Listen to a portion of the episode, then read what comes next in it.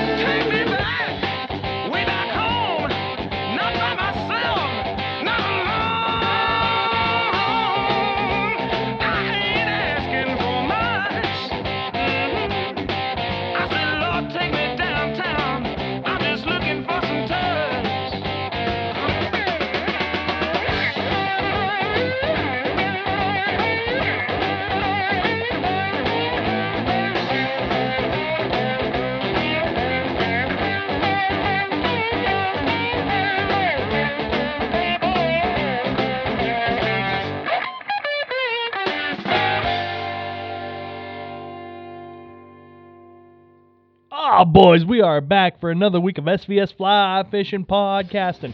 What is going on, man? Uh, I'm sitting here looking at two J's. God, he's gonna be the new face of fly fishing. I have one staring me right in the face. and then you have one poking you in the Directly. ear with your nose. yeah. With his nose. Like a woodpecker over there. Dunk, dunk, dunk, dunk, dunk, dunk. If this thing, if it, if it takes off like, it- oh man, like it could, jeez. Everybody's gonna, it's gonna be some like novelty. It could be like an epidemic. Yeah, you're gonna see all these guys with.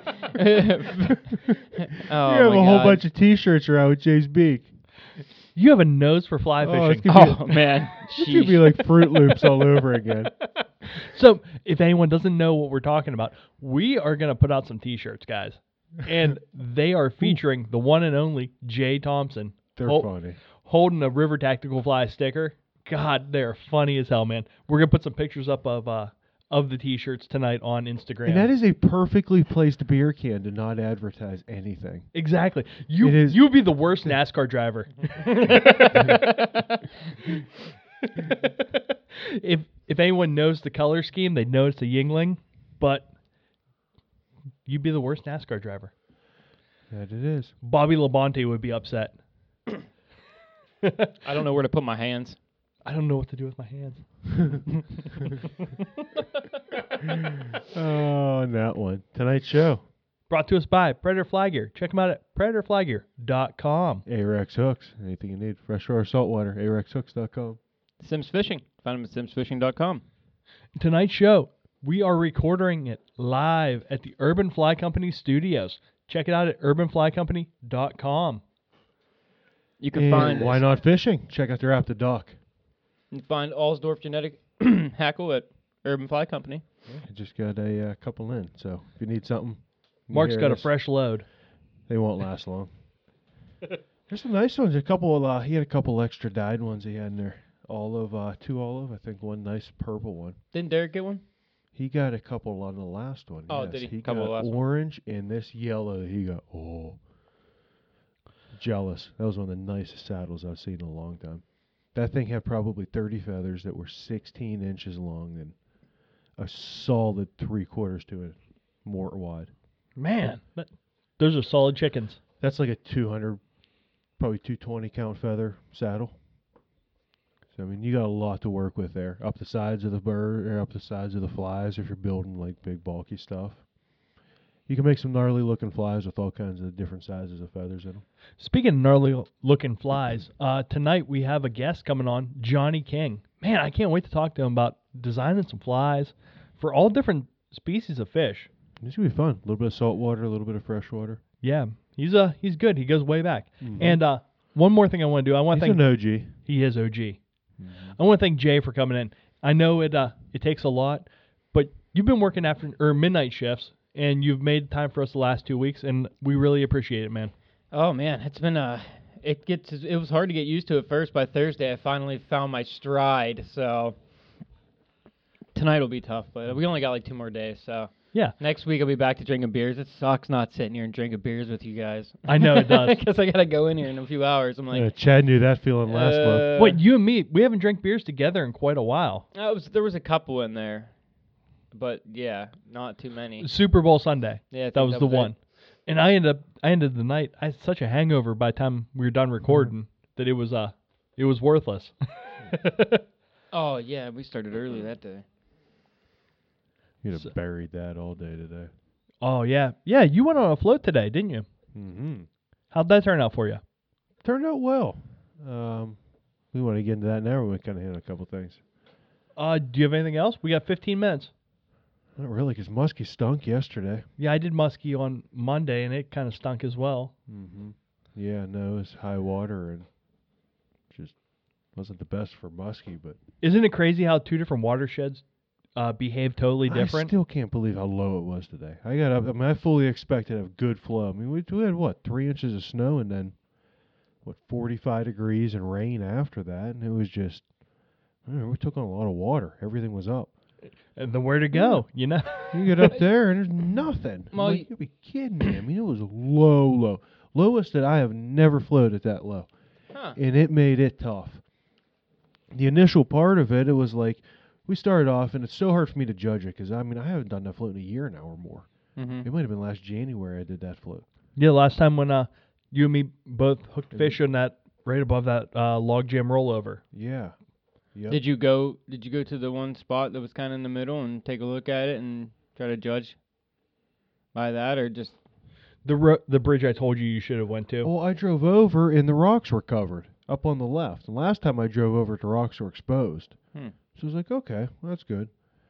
And then we moved our way down, and I saw where that bend is, and that log's out of there now, right up against Mhm. the road. So that's gone. You can just float right through that nice. And I looked at it, and I didn't see that log there, so it's hard for me to kind of judge. Load up the boat, went up, put in. We got in there, and the water was like almost up to the bridge there, or almost up to the touching the wall. So I was like, oh, it must be up decent. We get going down through, and I'm like, eh, something ain't right. But you stop early, you fish the spot up through there. We kind of we poked a couple fish right off the bat, probably within the first couple hundred yards, and then we moved down a little bit, moved a couple more, hopped out of the boat, fished a little bit. Um, somewhere in between there, Matt uh, caught a little holdover stocky. Moved down a little bit further, and then that's where it kind of started hitting. I was like, wait a second. it was like all of a sudden get real fast and technical. Because it was like there's rocks up everywhere. And as soon as you go around one, you're back row and you're trying to turn the boat real quick, and you're weaving in and out of them. You're almost like slalom, like slalom going through them, and just like kind of like like you're going through almost touch- moguls. almost touching one. And as soon as you go past it, hurry up and turn in the boat to get around the next one. I'm like, something ain't right. And then it just got real shallow and flat. And I was like, looking at the shelf ice on the sides, and you could start to see it defined through there because you're past all the pines and all that then and them high banks. I was like, holy crap. It was a good solid, probably 12, 15 inches down from there. Hmm. Holy smokes! Yeah. And that's where you could really start to tell. We went under that bridge. That bridge was almost flat. The railroad bridge. Almost flat. There was a little seam and the boat barely even picked up any speed through it. That's usually like dang near like a standing rapid at the front and mm-hmm. then if that is like all gnarly through there. Just dead flat. Huh? That's weird. No water. I would never have guessed that to be like that today. Me either. I wish I'd have changed it up and had I known better and been there more to see it was that and known it. I would have, and then just switched up and went the opposite. Yeah, done a different different float. Yep. But, But, you- I mean, all in all, I we moved fish. We hit a couple rollovers. We had one roll rollover come up quick. It hadn't been there before. I never knew of it. And I looked up, and all of a sudden, I was like, "Get out now!" and it was about a two foot drop, and I just hurry up and turn the boat sideways real quick to hit it, like on like a three quarter. So we hit, plopped over, and then stuck the one and kind of like dropped it down on the back, and it dropped off of it. So I'm like, all right, well that worked. well, there we go. Have you been? And have then you been to okay, the one on the lower yet? so no, so I went through no, the he other. Hasn't, he hasn't done that one since it's been there. Huh. Uh oh, is that an interesting one? It's fun. If it's low, you got to get out and walk it over and just walk the log. And but if it's high, man, last two times it's been high enough for me. I've been just able to just So the first send rollover. it. But it's How only about a, this? it's only a boat wide. Wide. The first rollover, you got to go the whole way to the right, and I was trying like heck too to get it in the middle, and I kept going. I was like, no, there's just a couple boulders, and I went again. I was like, no, it's just too much. Finally, I just backed out, and I went the whole way over. I beached it as soon as I went through the riffle. That's how shallow it was right there. It beached up right up against the bank. We had to get out and walk it out around that tree there. I mean, that's stupid low. Then the second rollover, as soon as we dropped Could you over see it, fish? Could you see No. them in that one, them two pools? we really didn't. I think one time Huh. Chris said there goes one, but other than that, we didn't see him. Second rollover, as soon as I went over, dropped anchor real quick. Chris hopped out, Was it real clear too? or uh, Matt did. Oh, super clear. S- Hmm. Yeah, he hopped out there and uh, hooked up to a real nice brookie. Maybe about 13, 14 inch fish. So. And that was a streamer fish as well. Mm-hmm. Yeah, they were fishing uh, little like all of sex dungeons. That's what I had on for most of the day too. The one that I had was uh, actually the one tied by forestry and fish. It was like a yellow. I think they're well, not not the circus. Yeah, the circus peanuts, but the uh, dumbbell eyes and the chenille wrap on the head, marabou. Mm, Where you caught your brookie that day we were all together? yeah, yeah, yeah. Bad pull. Okay, that's I a swung it in, pull. made a couple strips, let it swing for a second, it's like bam, bam, bam, and then Then gone. there. Yep. Ran back through two, three more times and nothing. And uh, Well, you're you're coming out of this float not wanting to punt fish, so you must have had fun. Actually, I did. I had a really good time. You seem to have way more fun with those guys than you do with us. Yeah, it's always the case. It's just been I've been on such a musky bender for so long. It was you know like yesterday fishing, and it was it was tough yesterday. I got there, I saw the water, and I was like, "There's no way to present a fly properly today." One of the areas I wanted to go to was actually foamed and froze over, and it's just there's so much current, you can't quite fish a full sink because the the, the structure's still mm-hmm. there. But when it goes up like this, it doesn't just go up high; it goes up fast. So it, it raises a little, but it just gets faster and faster. And there's just no way to present a fly that would have worked yesterday. And I beat the crap out of 'em, And I got into areas that I had seams that I can slow it down and I can work the fly. And I would just beat them seams there because the other areas I just there was no point of messing with. So I tried to get to where I can slow it down and work them. But So like, were you where you caught the big fish? Were you fishing right in there. that that, that spot? that in- spot on both sides. Yes. I worked out from both sides. I did hit something that I don't know I hung up on. Whether I don't know whether it was what it was, but that opposite bank I had a big like 15 inch game change bucktail changer on. I don't know. It was goofy, but Could have been a log. Could have been a could have been could a log, something. but in an area where it was and with an intermediate line, it's like there's I'm not even anywhere remotely close to anything over there. Kind of made me wonder. But I've worked that a lot, and um, down where the sign is, because you can ca- quarter upstream, and you can let that sink down into that pool, and you can kind of work it deep through there. And then when the sun was up real high, I was actually working some of the mud flats, trying to see if any fish were moving up close to maybe warm up a little bit.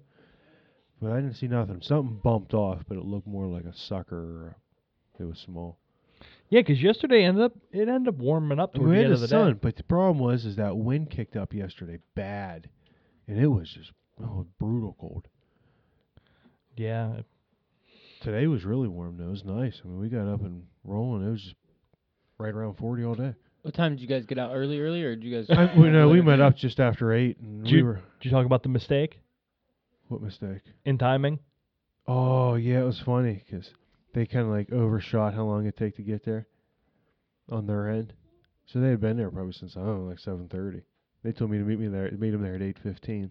So I roll in just right, like right after eight, and they'd already been there for a solid half hour, forty minutes.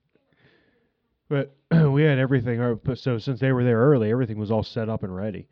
I had all my stuff in bags, and I didn't even bring a rod. They brought an extra six weight, and I had a reel I slapped on it, and so we were in the water fishing shortly after. We were on the water floating by 8:30, 29. So how much did you row today? I rode as a whole, I would say probably 50% of it, give or take. But I rode the upper section a lot. I Wait, mean, you said next weekend you wanted to float it with Chad and I maybe? And so does that mean you just get to row? I guess so. If you want to cash in your your Super Bowl bet, I mean, we c- we if could just you're if you're cashing in your we bet, could- we yeah, could- I we mean could that's what it cash is. in and uh, we we can maybe s- we'll see. It's supposed to be really nice and warm. Like we need more 50s. water. We need a lot more water. It's 'cause if supposed to we rain. do not, I wouldn't. I wouldn't. Cash it in yet? Waste my time. nah, man, I, I wouldn't cash it in if it, if we're getting this this stream report. yeah, we'll have to see what happens, but I'm we should. definitely because that's the first time I've rode since November. I'm sore. Are you? Oh yeah, bad. yeah, I've definitely got to uh, get back to uh, some push-ups and dumbbells this week and get the arm strength and back up. Start beating off again. There you go. Start with something. yeah, it's That wow. you know baby steps, right? Oh, Well, end of the that float, that was rough. That floats. Uh, that's a that's a consistent back row because that thing moves downhill No, fast. Yeah, it is. But when you're back rowing the whole time into rocks all day long, Oh yeah, that's what I mean. yeah. ninety percent of it you were rowing into rocks because it was that it was that low. Do you guys remember that the day we did that and we had the windstorm? Yes, Mhm. That was the worst rowing Yes. I've ever done. I remember that last stretch too, coming to the takeout, and it's real straight and wide open. It just ripped us from one side of the river to the other. It just blew us all around. That was a rough day. Luckily, Yeah. we Oh didn't yeah. have wind. Trees were branches were that were but maybe five inches thick, flying through the air. oh God, we're not in Kansas anymore. Yeah, it, Dad. def- it definitely felt like Oz. yeah. Uh, at least you had us anchored down good. We should do that and go the whole way down and take out in the bottom end. Uh, in the spring, I've I've been planning on it. Yeah. Um, springtime, it's gonna be in the. We're gonna go all the way out. So speaking of that, next We're gonna week break through. We got a couple things coming up uh, with the podcast in the next couple weeks. Next week we have Joe Goodspeed coming on. Mm-hmm. The following week, Bob White, and then the following week after that is our 200th episode. Oh, we're getting the guys back on that we lost. We're getting that's, that's that's good. I'm the- glad. The two episodes that we lost, we're finishing out the 200 stretch with those two dudes. Yep, yep. So it uh it's all coming full circle. That way, come 200, we're whole. Perfect. I can't and I can't wait to talk to those two dudes. Uh, there's big news coming with uh at least the guests that I help book, and I'm sure uh the the guest that Mark booked always has always has uh new info coming. you Well, since the last time we talked to tiger him. through the ice today. Well, I mean, since we talked to him last, I mean, they've he's caught been uh, out on the shark thing. Yeah, there's with lots Nick, of stuff, man. And yeah, there's some, yeah a lot to talk about with him. oh, I, the only other thing I have, can I? Do we have any time left? Yeah, man, we got some time. Did something fun last night. You know, first time I ever got to. You went dancing with PJ? Yeah, I went dancing with PJ. We'll have to send that picture to PJ so he gets the the joke. Can that be the uh the picture for the Tonight Show? Sure. Oh yeah, you know it. I took PJ dancing. Uh, no, we had a daddy daughter dance, and oh, what a what a experience that is. You know, it's one through four year olds, and uh, there are probably sixty five little princesses there at uh, at this uh, Italian restaurant in Newcastle. And uh, oh oh what a good time! Oh man, I, I didn't dance at all really. I mean a little bit, you know. You did the little dancing with you know the you know, the couples dancing and, you know, get your ass off the, you know, floor, kind of, dad, get over here, you know, dads get off the, your ass off the couch and shit, yeah. but, man, yeah, th- it was kind of hard to dance because, you know, you can't go out there because the, the girls are like, back to the table, take our shoes off, back out here. Okay, I, I don't want to wear this now. Okay, I'm going to take this over here. Okay, now we're going to go get this. Oh, no, you know, and they're all just like back and forth, back and forth. Hear a song, dance for 30 seconds of the song they, you know, really like, and then they're running around like maniacs. And so found a couple guys that I knew wanted to talk some sports and some, you know. I saw the big dude. Uh, he went there last night. Bobby Oh yeah, he was there. I talked to him. Yeah. and Jake was there. I Uh, think. Yeah, yeah, yep. Jake Moore was there. Yep, and uh. Hey, no last names. and- Zip oh, it. uh, bunch of them, all of them, all of them, dude. It was like it was like a Middlesex reunion, buddy. It really was. There were uh, all kinds of them. Yeah, good times. I was uh, just hanging out with guys I don't really kind of know. So, I met some guys last night. Also, uh, I went to a, a six-year-old boy's birthday party. I took my wife roller skating. She wouldn't hold my hand. I was like, "Baby, this court right here where we're roller skating is where I heard, held my first girl's hand." I said, "Hold my hand." hold my hand. She said, "No, I'm not doing that. You nuts?" And then she said, "I'm gonna fall." so it was fun. Uh, I was a little bit sore this morning from roller skating. Oh yeah, no, that's that's stuff you muscles you don't use on a normal basis. Yeah, but my son and I didn't dance. There was no daddy son dance. Uh,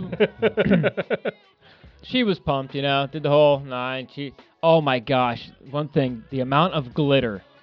that I mean, I swear they they my when they made my daughter's dress, and it was a beautiful dress. My mom went pick it out with her. They had a whole day with it, and everything was great.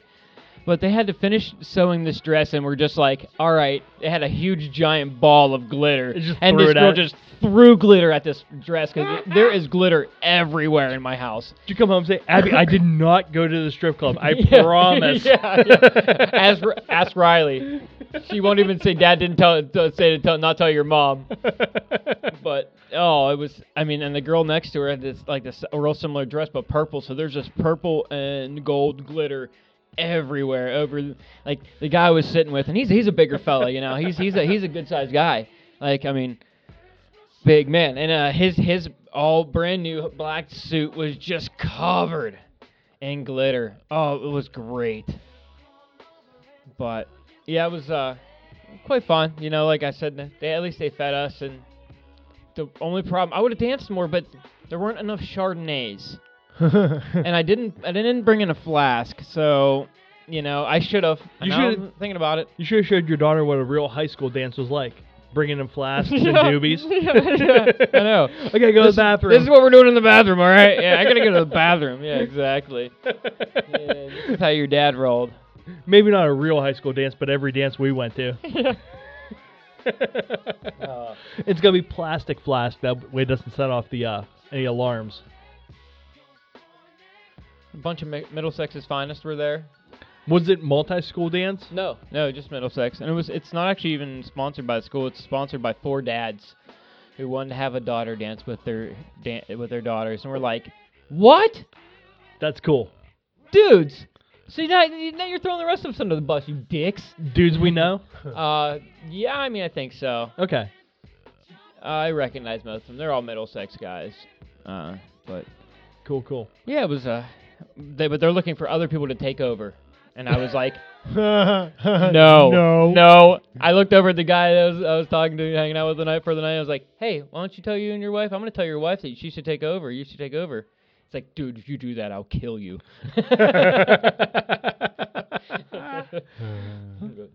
Oh my. We're running out of time here. We are running out All right. of time. When we come back, we'll be with our guests. Yep. And we are back with Jonny King. What's happening, man? How you doing? Hey guys, uh, nice to be here. I'm doing great. That's great to hear, man. I love you. You have a great radio voice. So, uh, so can you Um, give us a little background on uh, on yourself? Yeah, sure. I am. Um, I am a born and raised native New York City boy. Uh, grew up. Here, was born here. Have lived here my whole life. Had a brief stint of living in Boston, but pretty much um, a native New Yorker. And for some crazy reason, having nothing to do with any interest in my family, I started fishing when I was about 11 because a friend of mine uh, was a bass fisherman. And I think I saw a magazine um, and a fly rod maybe when I was 12. And so began a lifelong obsession with fly fishing and fly tying. Um, and now, as an adult, I have a lot of jobs. I'm a professional jazz musician. I'm also an intellectual property lawyer. And maybe more than anything else, I'm a fly tyer and fly fisherman. And there's a lot of stuff in between, but that would take longer to answer. So, being a native New Yorker, the biggest question is Mets or Yankees? Um, you know, I grew up being both a Mets and Yankees fan. It would go, and even when the Mets were awful, I loved them. Um, and you know, now I'd sort of now I'm sort of I'm kind of ambivalent between the two. I'm not as crazy a sports fan uh, as I was back then because I pitched all through high school. So, um, but you know, fly fishing honestly uh, kind of eclipsed my interest in other sports. I became that obsessed with it. I hear you, man. I was a, a total Browns fan and Tribe, but uh, now, Right. now fly fishing. I I maybe watched two Tribe games last year. Yeah, yeah, it's it's it's funny, and I don't know if it's whether it's a sort of a growing up thing, because I was pretty militant about being a sports fan and a Knicks fan all through like college, graduate school, and then I don't know, fly fishing, like I said, just kind of took up all the space in my brain for for Mhm. for recreation. So where uh you know as a kid did you have to travel even to the bass fishing? I mean, to get outside of New York. Yeah, so the funny thing about New York is New York City is actually a great place. Uh, it's a great launching pad for fly fishing because a lot of it is very accessible. Like you can fish for, I'm sure we'll talk about it, but stripers and blues right in New York Harbor. You can fish for bass in Central Park ponds. My principal exposure when I was a kid um, was that my parents uh, had a family house up in Connecticut, in Newtown, Connecticut, which people would know other than it was the scene of that awful tragedy, the Sandy Hook um, school uh, tragedy. But Newtown, Connecticut had all kinds of ponds. And of course, I was a little kid. I didn't know how to drive, but I'd walk a mile to the ponds. There was a little trout stream called Pond Brook. And I flailed around for a pretty long time with a fly rod before I kind of figured out how to cast. You know, before that, I was uh, putting on waders and wetting down the lawn and, and, and, and collecting night crawlers. But once I sort of switched to a fly rod around 12 or 13, I really never looked back. And um, so it was around there in Connecticut. There was a pond that, in retrospect, I think this pond be calling it a half acre would be an exaggeration.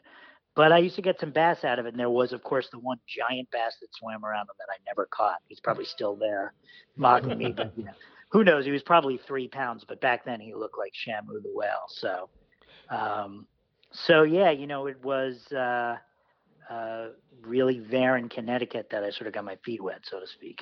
Uh, Was at that point you started tying flies too?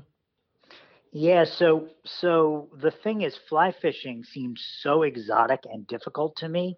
So, you know, obviously, uh, I don't know how old you guys are, but I had no access to YouTube videos, anything. So I bought this book. I don't know if you remember, there was a famous fly tyer uh, named Dick Talleur, and he wrote a book called Fly Fishing for Adult Beginners. And I read it and I thought, I must be doing this wrong because I'm not an adult. This must be how you cast if you're an adult. I wonder if there's like a special way to cast if you're a kid. And then I saw that he was tying flies. So back then there was the Herter's catalog. I would paw through that thing and I'd plead with my parents to order something and I'd lie in wait, you know, it would come with the feathers and the vise. And I got some tying books, I'd say probably when I was maybe 12, 13. And um, the books I remember most were Poul Jorgensen was a very famous Catskill fly tyer, amazing fly tyer for traditional Catskill patterns and other stuff. And whatever his, I thought, you know, as a lot of new fly tyers thought, you had to have the exact materials, right? So, oh my God, my thread is tan, it's not brown. Or uh, he says to use a synthetic dubbing called Seal-Ex. So, you know, I would look through every catalog and I'd find out where it was. But, you know, in a way, it was a great way to learn because I had to kind of stumble through it and figure it out on my own. Um, and while it took longer, I think that you develop your own hacks, your own workarounds that stick with you. I think somehow I learned how to do a whip finish when I was 13, and I've never touched a whip finish tool in my life. So there's some benefit to to kind of figuring it out on your own and not just sitting there and watching your favorite tyer tie on YouTube. And I kind of miss the days of learning from books and magazines and stuff. I will say that I'm old enough to remember the days before YouTube, but not not old enough to remember the days of reading books. Right. so, um, I didn't learn to whip finish until I was probably 27 years old, and I started tying flies when I was like, I don't know, 13 or 14, like you. You know, and you're, I- you're probably just doing a half hitch, right? I just did like a like a clinch knot and put the loop really put the loop over the uh the eye and pulled it tight.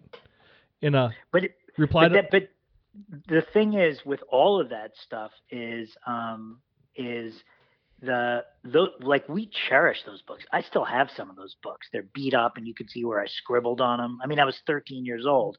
And and I I could still go back and learn so much from those books um, because of the time that people took to you know wasn't a little two minute clip where you don't want people to be bored on YouTube. It was someone saying, "Here's how you tie down you know mallard slip wings or whatever it was." You know, I remember tying a lead wing coachman. So, um, but yeah, you know, fly fishing has a good literature. I hope that never disappears from it. I I'm the same way. Um, like I said, I I was more of a I learned by pictures, and the Orvis Guide to Beginner Flies, I think, was the the first one that I learned from. That's a great one. That's I think it's Tom Rosenbauer's book. I think. I think you're Yeah. correct. Now, on your way now, do you tie more freshwater or saltwater flies? Uh, hundred percent depends. I uh, and this completely influences all my like incredibly ridiculously strong opinions about fly tying tools. But it is absolutely normal if I'm, you know, today was sort of a mellow Sunday. I didn't really leave leave the house much. I might tie like a seven inch bunker fly, and the next thing I'll tie will be the size 18 blue wing dollet. Like absolutely no rhyme or reason to it. And I hate tying the same fly uh, twice in a row. So if I tie my 18 blue wing dollet, I'm like, yeah, you know what? I need a Hendrickson. I need a sand eel. Uh, oh, I saw a cool trout spey fly on YouTube. So no, it's it all depends. Unless I'm going fishing the next day or something. If I'm just sort of tying to stock the boxes, or as is often the case, to supply other people, I'll just do it randomly. Jonny, you and me could be the best of friends. I tied four inch game Same deal? changers. I tied four inch Right. game changers today, and then followed them up with uh, number four mop flies. Just, just yeah, because. because the thing is, right, you're doing a game changer, right? You're you're putting all that stuff on shanks, and you're like, okay, I just did five shanks for this one fly. Am I going to do another five and another, you know, four flies? You're into it for 20 shanks. exactly, and you're into it for four hours. Yeah, yeah. You know, even Blane takes a long time tying those things. So, and I love fussing over flies too. Um, you know, sometimes I'll get obsessed with a fly like a squid fly, and I'll tinker with it. Then I'll come back two hours later. I'll say, "Ooh, it's a little wide in the midsection," and you know, before you know it, I have like three or four 15 minute sessions on one fly. Did you ever trim one way too much till it's down to nothing? Oh uh, hell yes, I've done that many times. I used to. I remember when I I had like a little hiatus in fishing um, when I went um, moved up to Boston for law school, and then I was playing in a band because I said I'm a musician. The vibes player said, "Hey man, I like to fish," so I started fishing with him, and we went out with a spin rod two or three times. I said I got to get my fly rod again because I hadn't really fly fished in three years.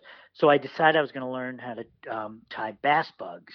And there used to be a couple of videos at that point of how to tie bass bugs. And i had tied muddlers and stuff but you know this really complicated stacked ones. And jimmy nix was this great i think he was from texas. And i tied some incredibly elaborate you know dahlberg divers and bass bugs but i would come back and i'd trim and i'd like oh look the right side's a little and before you know it you know my big fat bass bug was looking looking like you know a sand eel or something So at this point now, what's your preference? Tying with natural materials or tying with synthetics?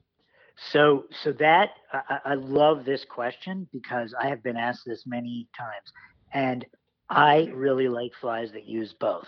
Um, I just think that there's people. I mean, first of all, you should tie with whatever makes you happy, right? But I really would never pledge allegiance to either of them.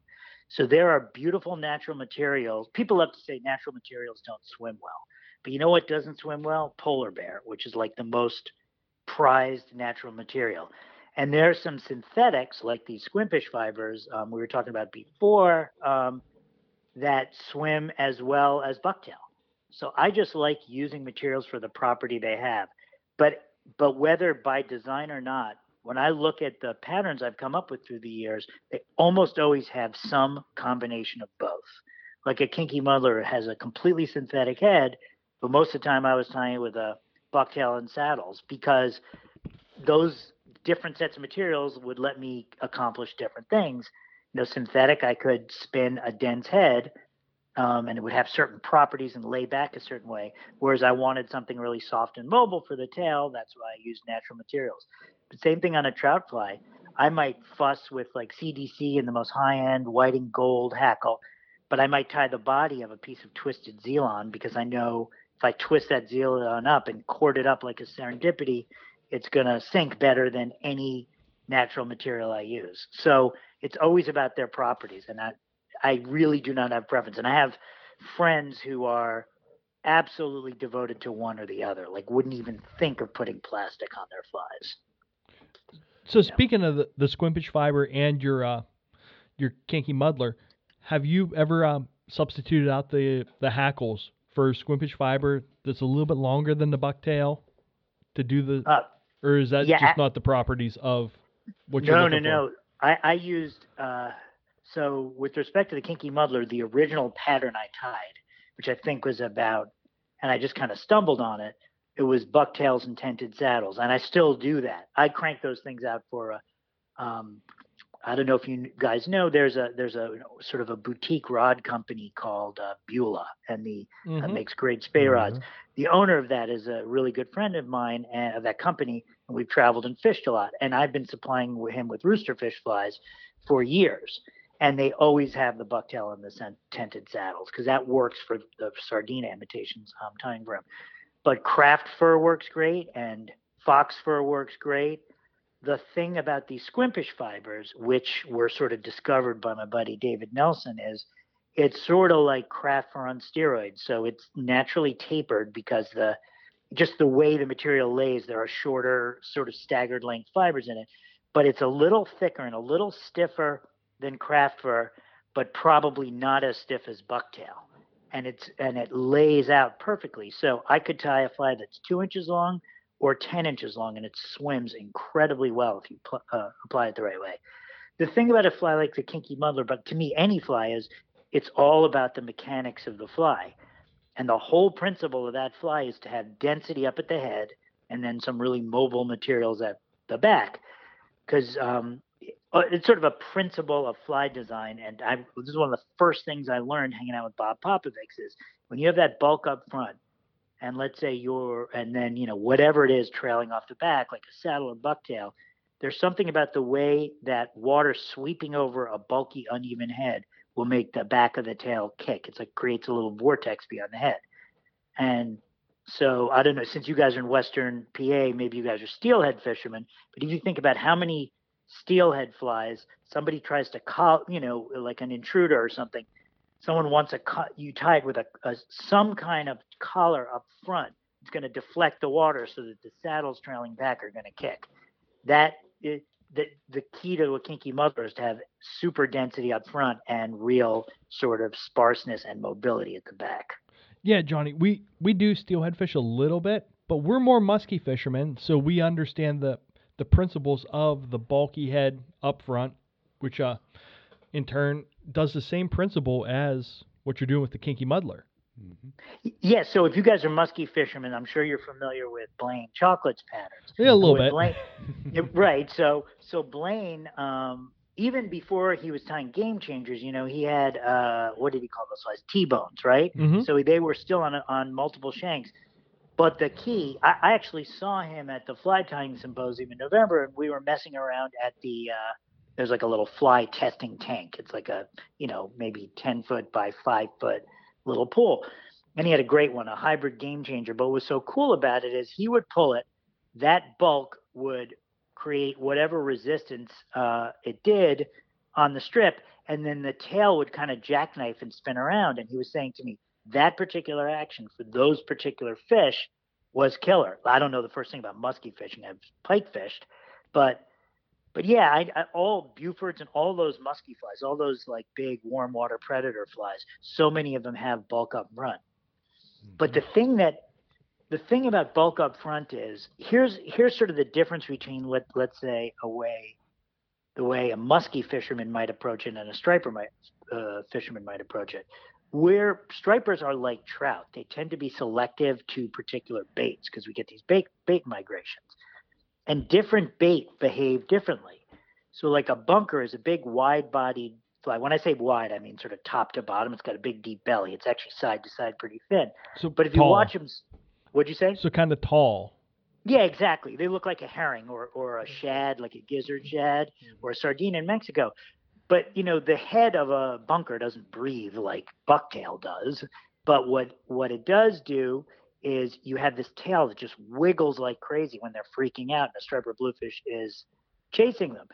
So that was the first kinky muddler I tied. I was like, somehow I got to get this bulk up front so that tail is going to wiggle and back, whether I'm just stripping it gently or, you know, I put the rod under my arm like you do for roosterfish and you're cranking it back as fast as you can. Obviously, you have to also ensure that the fly is going to track properly. So let's say you're you're stripping as fast as you can. You want it to swim straight um, with that kick.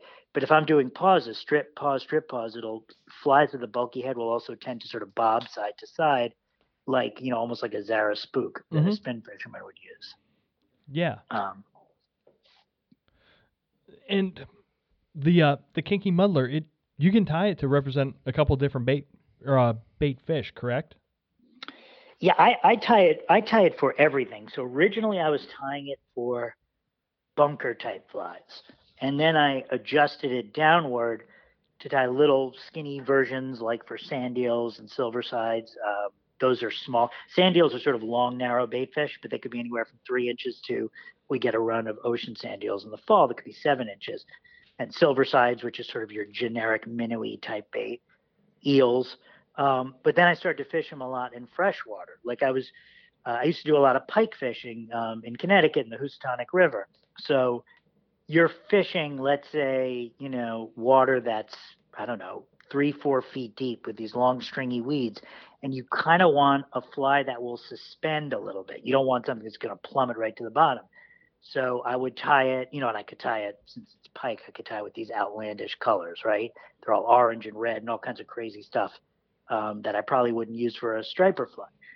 But what I found is that smaller versions make killer trout flies. The biggest fish that I took on the Delaware River system was on a little articulated kinky muddler, was maybe three inches long, and this fish was this was an honest to goodness like eight nine brown eight nine pound brown trout, Really? a little three inch fly. Yeah, yeah, it was an absolute monster. So when you articulate or articulate the kinky muddler, where where is the uh the break between the front and the back? Are you So, the so there's lots of ways you can do it, and these days I'm mostly tying tube flies rather than articulated flies. But there's a fly that I have that's commercially available called a kinky zonker, and the way that fly is tied, if you could imagine this, the back half of the fly is essentially an ups, upside down zonker. Upside down meaning that the rabbit strip pierces the the hook point and is on the bottom of the hook shank, right? You follow Yeah. what I'm saying? yeah So it's got a little dubbing or whatever, you know, flashy chenille, polar chenille for the body. And then um, that's the whole back of the fly. The front of the fly is a shank. I put a, uh, a little tungsten scud weight on the bottom of it to make sure that the whole assembly flips hook point up. And I'll explain why I do that in a minute. Um, wrap a collar of marabou or, or fox fur, but I like marabou, and then do the kinky muddler head. So it's basically the head and collar are on the front shank, and the sort of zonker body is on the hook. I don't I don't tend to like to tie articulated flies with two hooks. It's just it feels like overkill to me. They're pretty nasty on the fish, and it's a lot of it's a lot of metal hanging off your fly. Like like one of the reasons I like tube flies is I can tie let's say a four inch trout fly that looks just like a little whatever chub black nosed dace, a baby brown trout, but all of that material is going to be pinned to a tiny portion of the tube, right? Much shorter than even a short shank hook. And then I can have my little hook guide and um, and hook out the back. Um, but the reason that I like those flies tied hook point up is I have found particularly big, sort of darker, nasty, articulated flies work particularly well after a rainstorm when the water's high and muddy.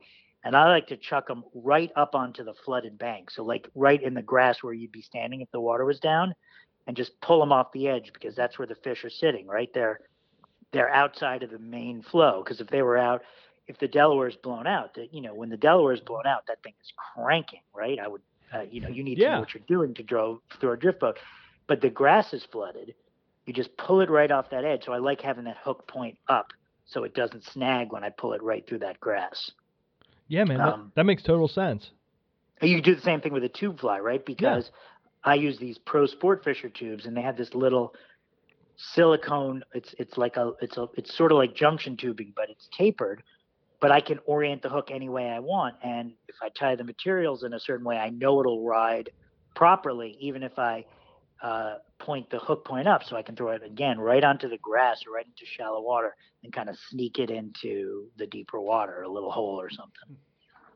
So It- oh, sorry. Do you, you you mainly re- using the weight of you know retained water from the synthetics, or do you use uh, any you know lead dumbbell eyes or any additional weight on them?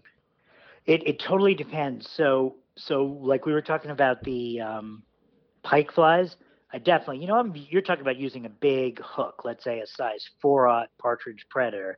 That has enough metal that it's going to sink the fly, but slowly. Um, trout flies, I actually do like to have some weight in, particularly in the tubes. What I'll do is I'll bury like a little tungsten bead in there or cone, not at the front of the fly, but it'll actually be buried inside the kinky muddler head.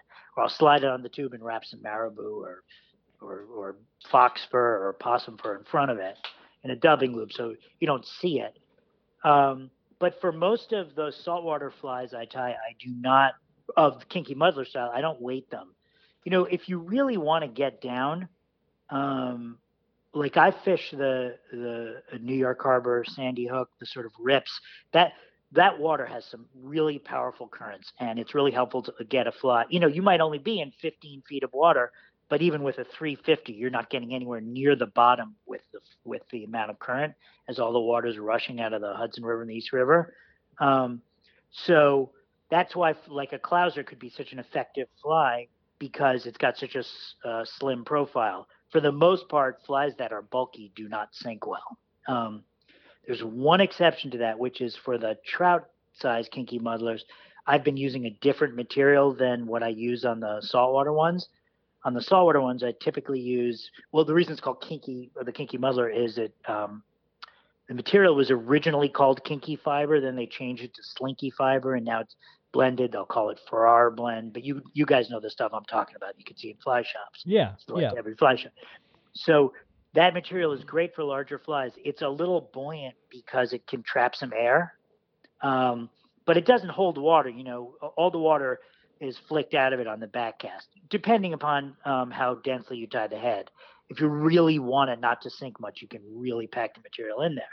But there's another material called sculpting flash fiber. It's one of my favorite materials. Mm-hmm. Um, also from the same company, Fishient, you know, Renzetti and Hareline um, sell the stuff and it's in the fly shops.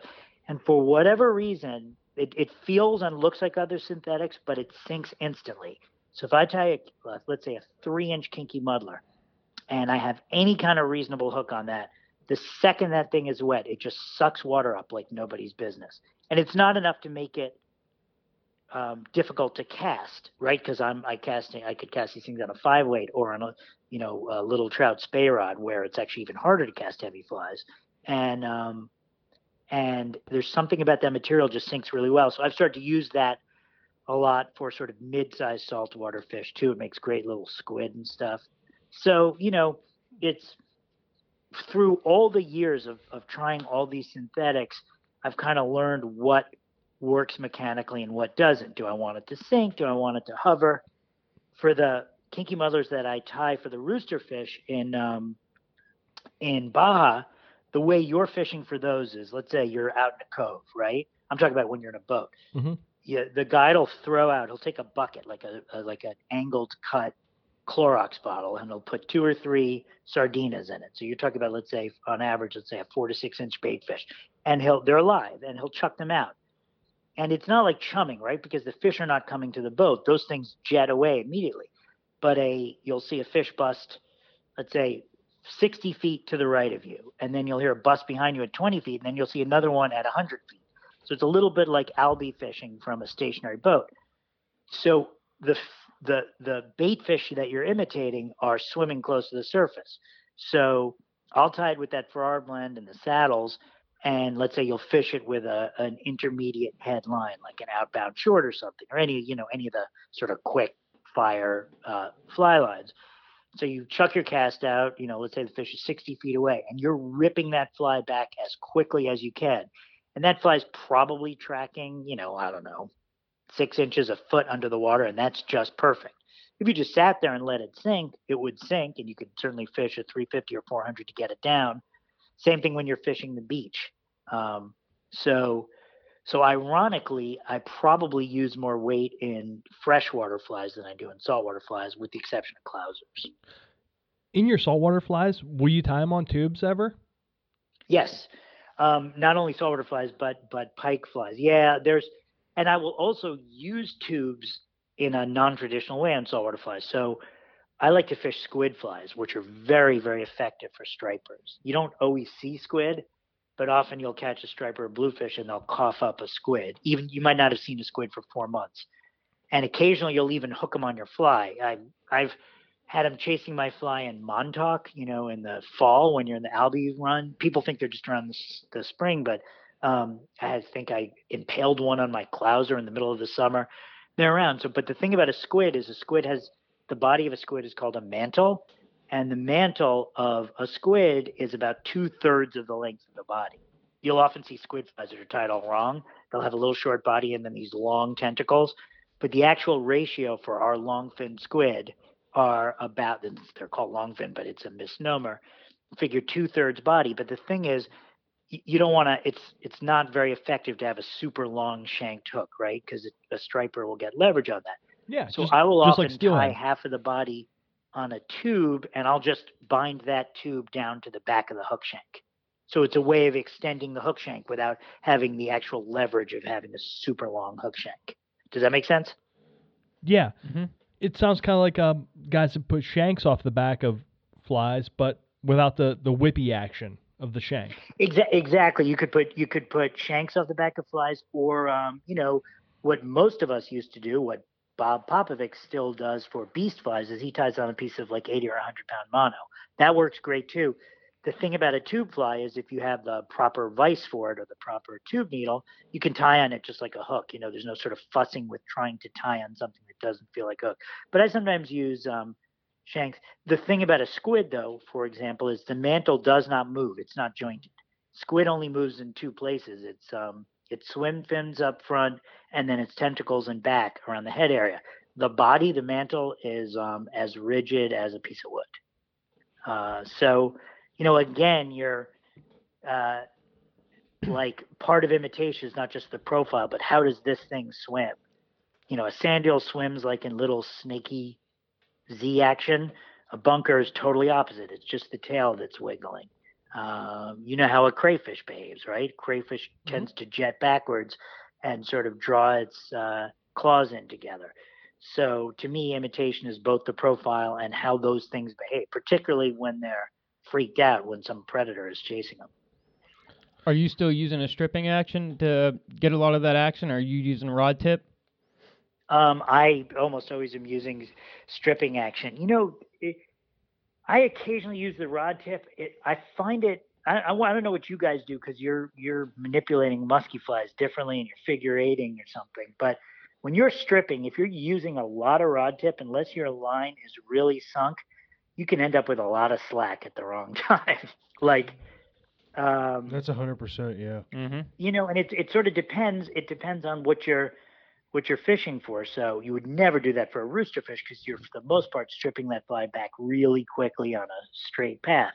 You know, trout, you might be sort of uh, strip. You know, let's say you're on a drift boat and you're chucking it towards the bank.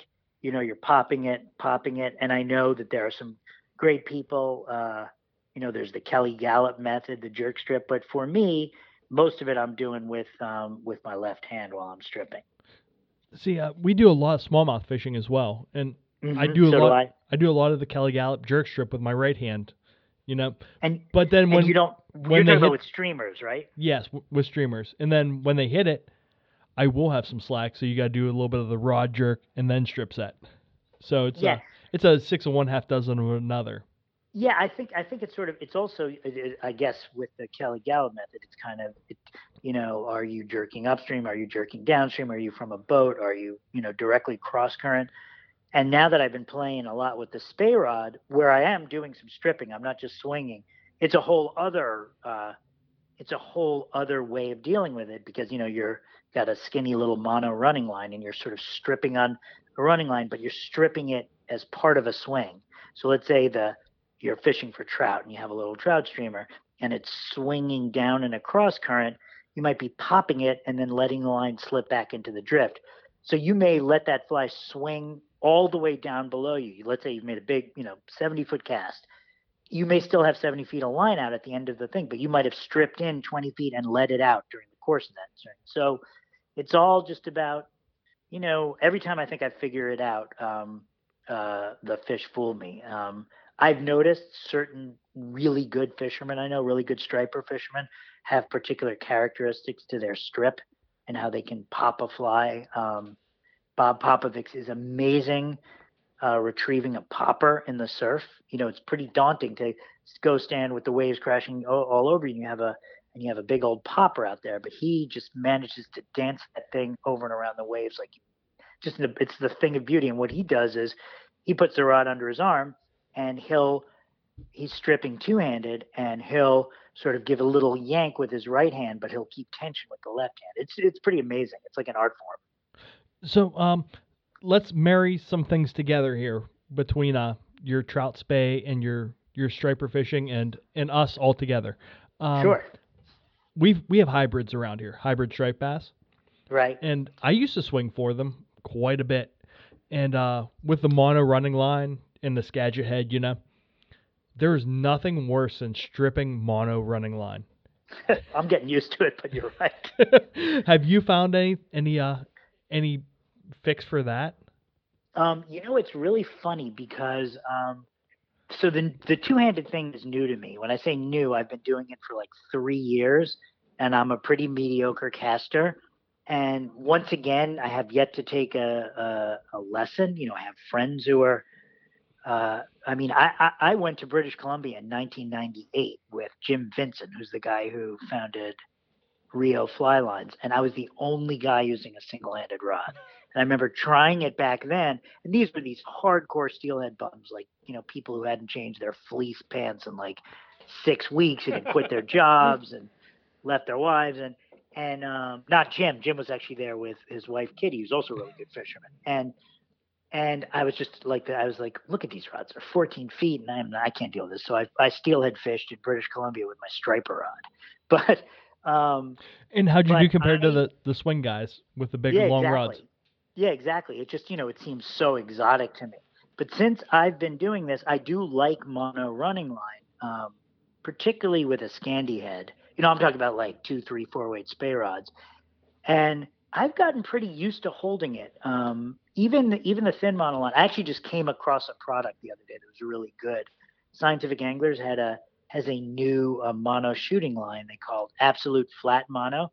It's a little bit like a flat ribbon, and I'm only using 25 pound test, but because it's flat, you can a pinch it against the cork pretty well, even when your hands are cold, and it just strips a little better. It doesn't slip through your fingers.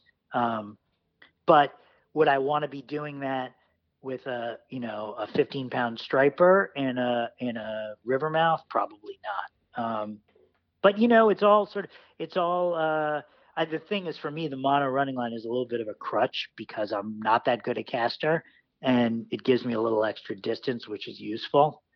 Um, but so your hybrids are your hybrids um, in rivers or lakes? Uh, the ones we catch the most are in rivers, but we have them in lakes also. because because stripers love swung flies. Yeah. Um, um, you know, there was uh, I don't know if you guys ever encountered him. He's a little ac- less active now than he was, but there was this kind of legendary fisherman up in Rhode Island named Kenny Abrames, who um I've heard the name, but I yes, so Ke- Kenny was almost like a cult legend. He would dye his saddles these beautiful colors, and he really um, really sort of focused on flat wings, and that became a very popular. And they were, you know, he might layer six or seven colors of bucktail and saddles, um, and tie these beautiful flat wings. And Kenny was an avowed. He used a very long rod, like a 11 foot rod, and he fished like an Atlantic salmon fisherman. You know, he's fishing river mouths and even beach currents and swinging his flies. Um, you know, and his whole frame of reference were like the original text for Atlantic salmon fishing. But you know, on my own, I my I used to have family up in Cape Cod, and one of my favorite places to fish there was a river mouth. You know, these are estuaries. And it wasn't a big river; it was maybe I don't know, 100 feet across or something, 200 feet across at times. But if I just went there, chucked whatever, a Clouser deceiver out there, and swung it, I'd, I'd get nailed. One of the biggest stripers I ever caught from the beach, I remember it because I have a picture of it. It's 1993. we got to the beach. This is the Cranes Beach um, up north of Boston, in Ipswich, and I forgot my waders. And I was driving my friend nuts because I was getting chewed alive by bugs. And I was whining and I was like, Will, we got to go. I'm dying here. And so I chuck my deceivers, a big blue and white deceiver, green and white deceiver, like on a three out hook. And I'm just swinging it on my old Cortland intermediate line. And then wham. And before you knew it, I'm like way into my backing because this is, you know, a 20 plus uh, pound striper in ferocious current. So he was in my backing. I was like, what what's going on? Do do fish really do this? Like can fish really swim away this far? And I just like held on and I don't think I stripped that fly a millimeter. It was a straight swing. So it's a really effective way to fish for because stripers like to hold in current the way that trout and steelhead do. So were the bugs still biting while you were fighting that fish? Yeah, well, that's the amazing thing. So, so I'm whining, and then of course I catch this fish, and I was standing up on a boulder because I could. It was too cold to wade out. So my friend Will has to go wade out and land the fish for me. You know, put down his rod, bring it in, and and of course by this point he wants to kill me, right? Because I've been whining all night, and but somehow we, we we've remained friends. You know, whatever. 30 years later. Um. So yeah.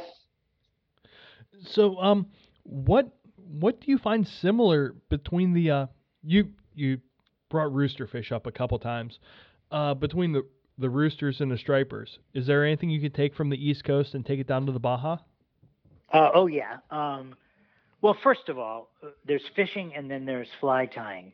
Um, and I'm no expert. You know, I've I've rooster fished a handful of times and I did catch a bunch of them, but like I'm not one of these guys. I've caught so many more stripers, but rooster fishing in a lot of respects reminds me of albie fishing because um, you know when I say albie fishing, I'm talking about false albacore yeah uh, here in the Northeast. So the deal with false albacore is it's you know it's pure sight fishing, right? You're just chasing busting pods of fish. So you're in the boat and you see 300 yards away some terns or some seagulls swirling, more likely terns, and you rip on over to them and you see the fish charging in formation. And you've got to get your fly right in front of them. And typically they like a faster strip, but it's all about placing the fly in their path, right? Because those fish, you know, let's say they're porpoising or even jumping, but those fish swim 40 miles an hour. So think about, you know, you're talking about leading them. So often, if you if you false cast twice and cast where you were originally going to cast, you could be 60 feet behind the fish. So I mean, ridiculous, like not even close. Um, so rooster fish I found is very similar, although you're doing it from, a, you know, in in albie fishing, you the boat rips up there, you know, you take it out of gear and you get your cast out as quickly as you can rooster fishing, um, a lot of times you're just in a stationary boat, but because they, they're live bait fish that you're throwing out there, they're swimming, you know, within seconds, they could be 100 feet from the boat. So it's the same thing as you see that rooster comb come up and you have to lay that fly in the path of the fish. If you're throwing at the fish, then you're probably going to miss it, right? So you need to kind of anticipate where they're going the more the difficult thing about roosters is they change directions insanely fast. So if you see them nail a bait fish, like let's say you see a sardina skipping, that comb comes up. I mean, it's like Jaws. They nail it, and then literally they can turn 180 degrees like faster than anything I have ever seen. But the other thing that's similar is that they're very picky about fly size and color and profile.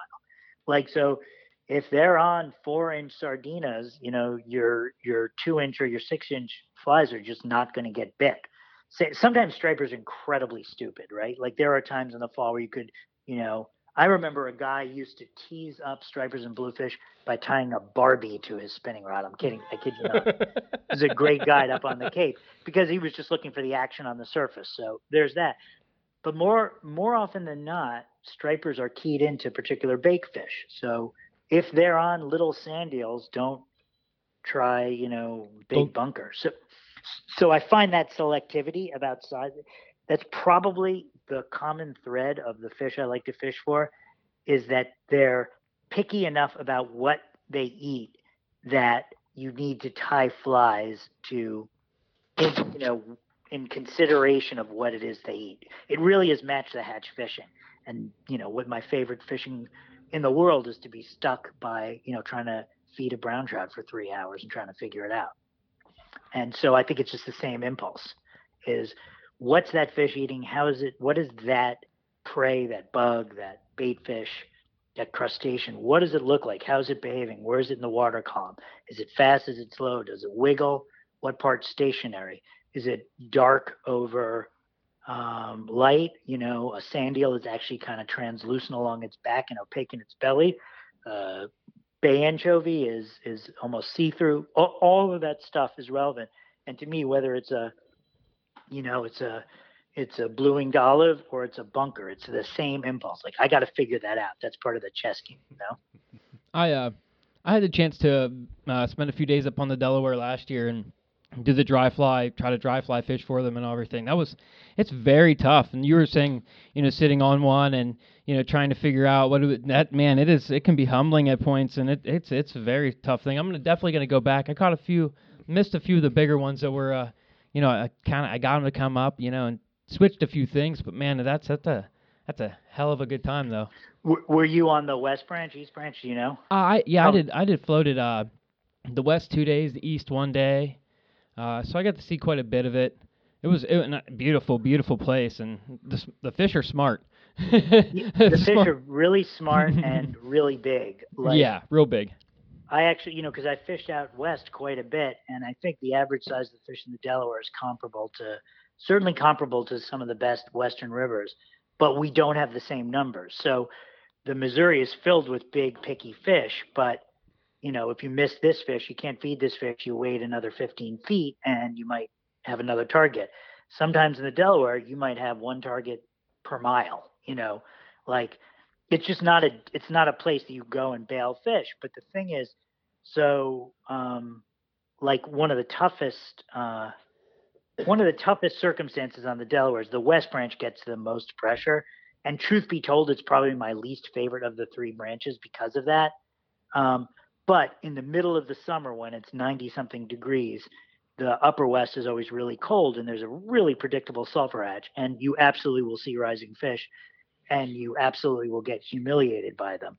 But when you fool one of those fish, or you know, without disclosing spots, I can think of times this summer where there were a bunch of fish, nice fish rolling. I would say all in the kind of like 18, 19, 20 inch range.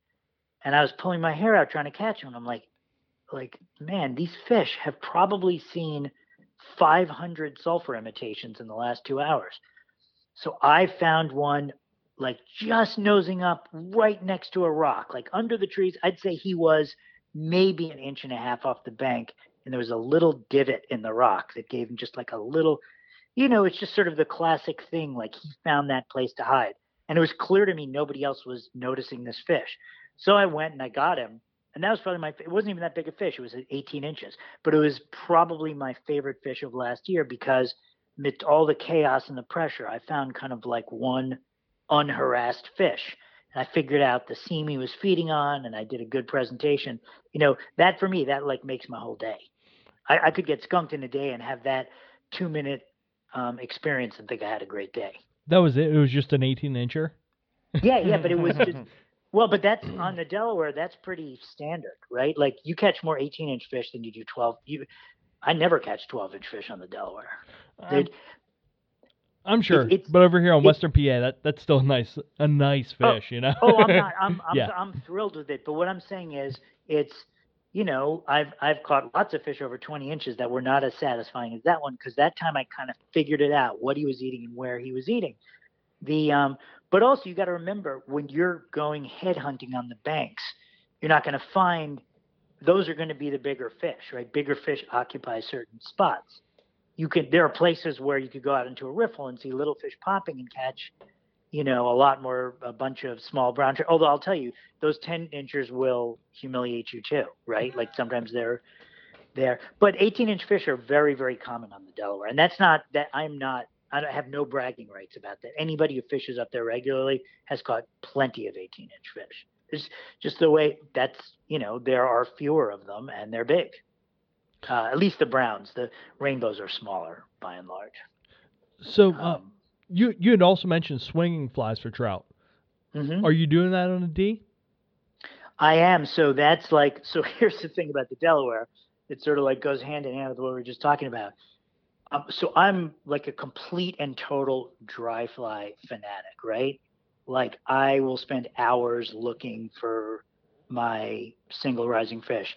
And my buddy David Nelson, Mr. Squimpish of the Squimpish Fibers, he's 10 times more patient than I am. So if he sees a fish, right?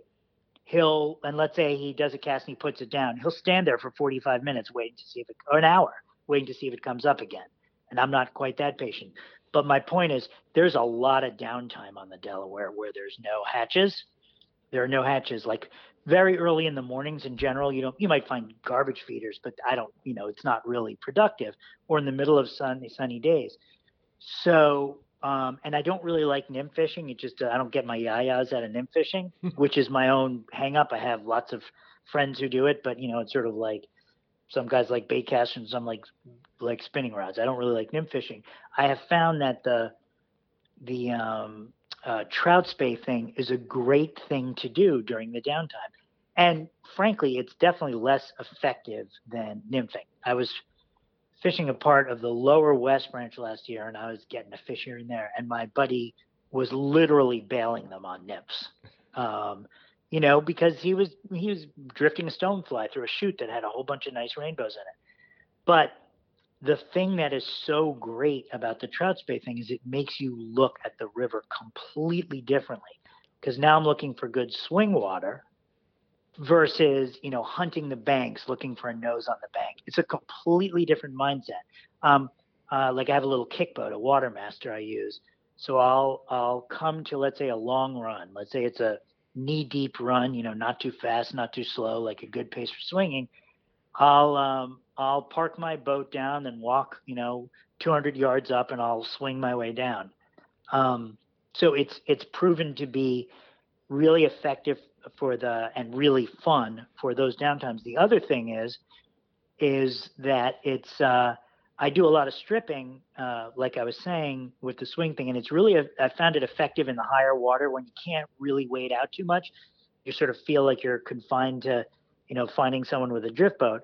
I find that you can kind of poke along the banks because you don't need any backcast room, and um, you know, chuck your streamer out there 50 feet and then sort of swing it in and pop it into the bank. And sometimes it's been effective. Though my last fishing trip up in the Delaware was in October, and um, I finished the season, you know, early morning at a way in the upper West Branch, water gets dirty. Water sort of turns over from the reservoir and gets dirty up there. And I got two great fish, like 17 and 20, just hucking my little tube fly bait fish out there with my spey rod and kind of popping it along a deep channel, you know, half swing, half strip. So it's opened up a lot of possibilities for me. Plus, like everything else in fly fishing that's like way overly complicated, there's all the, you know, hoo ha about the lines and the heads and the, so it's just like another silly, nerdy little thing to get into. Um, to occupy me when I'm not finding fish. Oh, it's a totally different language when you're trying to get into it. You know, what's Oh a, God, what's a Scandi and what's a scag a skagit? You know, Uh, Exactly. have First no all, you gotta idea. learn. You gotta learn how to pronounce Skagit, right? You know, Exactly. so you say you say Skagit or whatever the first time in Scandi. yeah, I got I got laughed at when I said skagit. I said, oh, But- what do you mean? but the thing that you have to remember, like this is what I realized. So you get compulsive and like, oh my god, I think I got a line that's 25 two grains heavy for my rod. And as my good buddy Simon Gos- Gawesworth, who's like the best spey caster in the world, says, um, that's the weight of a credit. That's the weight of a business card. Like the notion that some mediocre spey caster like me is going to really obsess over the line pairings. You know, you want a balanced rod, but if you're a fisherman, you get out there and you just figure out a way to make it work, right? You might not be doing it the most efficient way, but you have this, you know, 11, 12 foot rod. You're basically trying to do sort of, you know, energized roll casts. And if you're with a single handed rod, you'd be flopping it out. You know, you got a big weighted streamer, you'd be flopping it out 15 feet in front of you. So you have this big rod, like one way or another, you're going to get it out there, and um, and it's just I have to remind myself that too. I'm like, oh, I'm blowing my anchor. Oh, my sweep is not inclining at the right angle, and then you know, it, it's like everything else. You know, you if you're self conscious about it and thinking about it, you're probably going to mess it up. But I've noticed the second I get a yank or I land a fish, all of a sudden my casting is really good because I'm not even thinking about it. I'm fishing, right? I'm not casting. So Well, not yeah, we're going tomorrow. We're actually going to go to some of the eastern Pennsylvania streams, to try them out with our spey rods tomorrow. Yeah, and not to mention too, the weight of the fly and what you're throwing on there is going to make a difference on that too. Hu- hugely, hugely, you know, and so so that's another thing is like for someone who loves to tie flies like me is now I got to figure out what flies are going to have the properties for a good spey fly versus you know a sand eel for a striper or or a or a weighted sculpin pattern let's say for not that not that you need spey specific flies but there are certain properties i'm tying into my spey flies that i think work better than um than other flies. I would uh, like regular streamers that i would tie. It's really fun. Do you guys do it for the for the uh like the erie tribs out where you are? In all honesty, we haven't really fished steelhead for. We used to when I we mean, we growing u- up. That was what we to cut our teeth on, more or less. Uh, fly fishing was on steelhead, but we kind of moved out of that, and we I strip mean- streamers for like brown trout and I mean, on, on my own. I mean, uh, when I stopped fishing for them three, four years ago, I was fishing 11 and a half foot, you know, skagit head, and yeah, with, Right. you know, T11 and what have you, sink tips on them. Right. But I mean, I'm you know, I, I- I'm, I'm I really do like the sort of. I uh I just got a new trout spey rod. I have well, I get. I'll trade flies with my buddy from Beulah, and they have some beautiful new trout spey rods. I also got my hands on a Sage two eight, Hmm. um, and it's you know a little ten foot nine inch rod, weighs nothing. So it'll be interesting to see how it go, works tomorrow in these smaller PA rivers. And you're throwing Uh, sink tips with them then too? Yeah, probably, but I'm not going to throw really big. You know, it's winter. I don't really need some big honker of a fly. I've even found that the Scandi heads, the shorter Scandi heads, like Rio has one that's 22 feet, throw a sort of medium-sized streamer fine. But you know what they are? Is they are little zonkers with like a little kinky muddler head, but they're all of you know two, two and a half inches long, so they don't hold much water. Um, but I'll see what it's like. You know, if I had my druthers, I wouldn't skagit fish. That feels really lumbering to me versus the Scandi cast feels more like the kind of has the grace of a cast that I'm used to, less of a lob. It's sort of skagit casting to me is like when I'm fishing from a boat in New York Harbor with a 350 grain head and I'm just hucking it out there and hoping it doesn't, you know, impale impale the side of my head. Like as long as it's out there and nobody on the boat is hurt, um, you know, um, I'm feeling like I did my job. See that that goes back to like our own personal styles. When I was skateboarding, I was like big and clunky, and I do just do crazy stuff, but like be lumbering about it, and that's why I love skagit fishing because it was the same way. It's Yeah, right. It, it, You know? it- there is something satisfying about that weight, right? The whole thing kind of it's like this, it's like this slow paced slingshot. But for me, because it's still relatively new to me, when I throw a Scandi line, the the just the the way the D loop forms, the way that it unfurls, feels more like a conventional, um, like casting a trout rod or let's say you know bonefish rod. Whereas, like I said, if I'm fishing a big clouser or a big bunker imitation New York Harbor, you know, I'm I'm probably only hucking at 40, 50 feet because what I'm going to do is I'm going to throw it out on the up current side of the rip, and then I'm going to feed line into it to let it kind of swing down into the rip and then start stripping it when I think my fly is in that area. So, you know, you do what you got to do, right? I'm no champion caster, so uh, like I said, once it gets out there, hopefully I know what to do when I'm bringing it back in. So do you in turn with the two hander uh, swing wet flies and skate dries or anything of that? So I haven't um I haven't I've tied some some cool little dry flies with little like foam prows on them Ooh. and and I haven't had the courage to do it because I'm but I know the circumstance. There's a couple of spots particularly on the main stem in the Delaware where at dusk the bugs get really active and I think that a skated fly would work. What I I've definitely caught some nice trout um like you know rainbows up to 18 inches on swung wet flies, tending to be bigger, like eights, tens, not like 14s and 16s.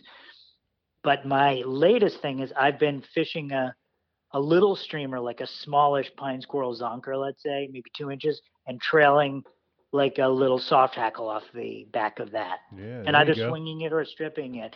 And on the Delaware, it's a fascinating thing. Uh, the rainbows do not like streamers. Period. Like you, Keeps no, them it's- away. oh, oh, it's just well, what? No, it's you'll catch rainbows on the soft hackle and browns on the streamer. It's Oh, like almost like I mean, so this browns will also hit the soft hackle or like you know, uh, uh, rubber legs or something. But but I almost am never fishing a conventional pattern. It's always some weird tweak to a pattern, just because you know, just Why because. not? Yeah, exactly. Because that that's because it's more fun that way for me. So, um, but I have a lot to learn, and that's why I think I'm so into it because I'm looking at this water. I'm saying I know there are fish in this run, or I know there's fish in that little that little depression right out in the middle there. I've floated by that sucker a million times. I've seen fish rising about around it, and so I'm just figuring out how do I present my fly. It, to me, it's just like incredibly fun.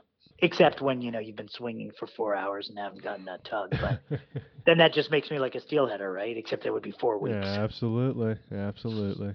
So, So- John, we've hit on a lot of things, and we know we've kind of touched on Baja and just where all you fish, but where all have you been? You said you've traveled quite a bit to fish, and we really haven't hit on all that yet. Yeah, so I um, uh, there was a period of time where I used to travel a lot to fish, um, and I did a lot of flats fishing. I had had this period of time when I was making my transition from Boston back to New York. Like I said, I lived in Boston for about five or six years, and um, I was single, and because I was on the road a lot as a musician, I had tons of frequent flyer miles. So I must have been to Belize five times, Mexico five times, um, Venezuela, and I did a lot of tarpon, permit, and bone fishing um, in all those places, and snook fishing, and absolutely loved it. I loved baby tarpon fishing in the mangroves. I don't know. I don't think I could do this now, but I remember I went to a place in Venezuela. I don't even think that it. Well, first of all, you can't really safely travel to Venezuela now. It's the country has so many problems, but um, there was a place called Rio Chico, which was sort of a huge lagoon with a lot of baby tarpon and snook. And I think one day I caught 25 tarpon and 15 snook, and these were all, you know, five to 10 pounds. But it was absolutely awesome. And I sat there with my rod, you know, 97 degrees, flinging at the mangroves. Um, I loved bone fishing. I love that flats environment. It has a little bit of the feel of dry fly fishing to me. Um, and so I did a lot of that. I've done the, you know, I mentioned the Baja Rooster thing. Um, I spent a lot of time up in Cape Cod, which was not just uh, stripers and blues, but there was a period of time where there were a lot of smaller bluefin tuna out in Cape Cod Bay, and we'd go catch, or at least try to catch those on our fly rods. I didn't catch a lot, but I caught a handful. It was really exciting, sort of like souped up albie fishing. Um, and I have spent a lot of time out west. I used to have a sister-in-law who lived in Missoula. Um, so uh, my wife and I used to go out and visit her, and I would fish those streams, and you know, also down Madison and the park. And uh, a couple of years ago, a friend of mine retired from um, Rio Fly Lines. He was one of the chief engineers there, named John Harder. He's one of the great fishermen that I know. And I went out and did the Henry's Fork in the Missouri with him. I've done the Missouri a number of times. Um, but what I have found is I, I caught my first tarpon in 1993, and I haven't fished for them now in the really much in the last 10 years. And I don't know, it was like 40 pounds, 50 pounds. And I just thought, oh my God, I'm ruined for all other fish. And at that point, I was still living in uh, Boston, which didn't have the greatest freshwater fishing, but there was in central Massachusetts, there was a little river called uh, the Quinapoxet that had like six inch brookies. So the week after I got back, I was hiding behind this rock. I was fishing a little trude. I was back. I was into like trudes and Royal Wulffs back then. This is so. This is close to 30 years ago, and I was catching six-inch brook, brook trout, and I was so excited. And I realized I was having every bit as good a time as when I caught the tarpon. It's like all the context, right? For me, you know, figuring out where to catch those brookies was as exciting as tangling with this big wild fish. So so I don't travel as much as I used to. I'm, I'll probably go back down to Baja. I might go out west um, one place I have not fished much other than um, my one tour of duty up in the Kispiox and Skeena fishing um, with the Vincents is there's parts of Canada I'd like to go. I'm really eager to try the Bow River because I've heard that that's not only can be a great dry fly river but really good with the trout space. Um, I fished out by you guys, I think. One time I was on a tour with some musicians and one of them liked to fish. I think we stopped. Isn't there a western PA stream called the Neshannock? There might be. Oh, there sure is. that's, that's right in our backyard. That's like eight miles from us. And I remember there was a fly shop right on the river. I have no idea. This is a long time ago. It's still there. right. So we pulled up there, and I was in like the band's van. I'm a jazz musician, Uh huh. and they said, "Guys, we just need to chill out and take a nap." And I said, "Well, I'm gonna go fish." And I put on my waders, and I remember the drummers looking at me like, "Who is this guy that we're touring with? He looks like such an idiot. What are these stupid pants you're wearing?" but but I went and waited and you know caught a bunch of fish and then in the shan. I really enjoyed it. I had a great time. It was such a nice thing to do in the middle of like a long, grueling road trip. Did you go into Um, the shop at all? Yep, I remember it being a really good fly shop actually. Uh, Bob. That was the owner. The. Bob. Uh, I, I, you know, this was Yeah. my guess was I can tell you what year this was. This was 2002 probably. Yeah, that was the year I graduated high school. Bob Bob owned it then. Yeah, it he was, does not um, now.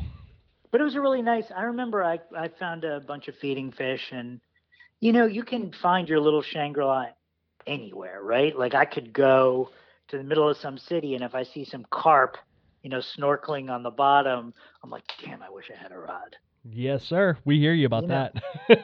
You know it's just it's just i like it all but but but that that right now the picky dry fly thing and the trout spey thing are my current obsession actually a couple of years ago i did do i had a pretty good steelhead trip with james shaughnessy from beulah went out to his house and we fished the rogue river by him and somehow although i have no clue what i'm doing with the spare rod particularly this is 2017 so i've had some practice then I got five steelhead in like two or three days. They were not big, but they were steelhead.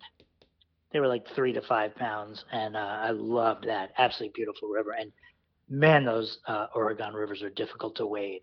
The North Umpqua is the most difficult place. It's almost impossible to stay upright in that river. I was completely intimidated by it. I have a friend who lives out there, and he says the same thing. He moved from Rochester, New York, out there, and said he cannot stand in the Umpqua. it, it's just it's that that place is like the primeval forest. I mean, and I was out there when the fires are happening, so I'm surrounded by it's this like deep blue green water. So it's not that wide, right? But it's very deep. It's impossible to stand in. The water's crystal clear, but it's got this tint to it. And I swear, if like a dragon or a dinosaur like came swimming downstream, it would be totally appropriate because you just feel like you're, you know, you're in like the middle of like some fairy tale. It was a very cool place. I didn't catch any fish there, but that's like that's some grown up steelhead fishing. You know, and I'm not a grown up, so I hear you, man. Uh, so you've been mentioning the music thing a little bit. Do you want to get into that just a little bit before we let you go? Uh, yeah, sure. I am so so almost as long as I, no, actually longer than I've been fly fishing. I've been a musician, and I started playing when I was nine, playing piano. You know, some lessons, but largely self-taught. I just became obsessed with jazz as a kid. Same way I became obsessed with fly fishing.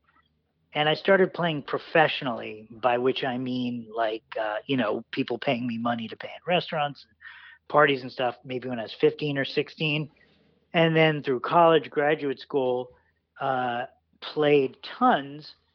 And I sort of um, I applied to law school when I was in college, completely uncertain about what to do. But I took a year. I got in, took a year off, and came back to New York. Actually lived with my folks, and by that point, I was already spending a lot of time on the road uh, with jazz musicians. And of course, New York City is the place. You know, all of my heroes lived here, and um, when I moved back to New York, I had this great deal with my law firm. I started full time, but I couldn't couldn't make it work because I was on the road so much, and I got a really good gig with this great sax player named Joshua Redman, whom I knew from Boston.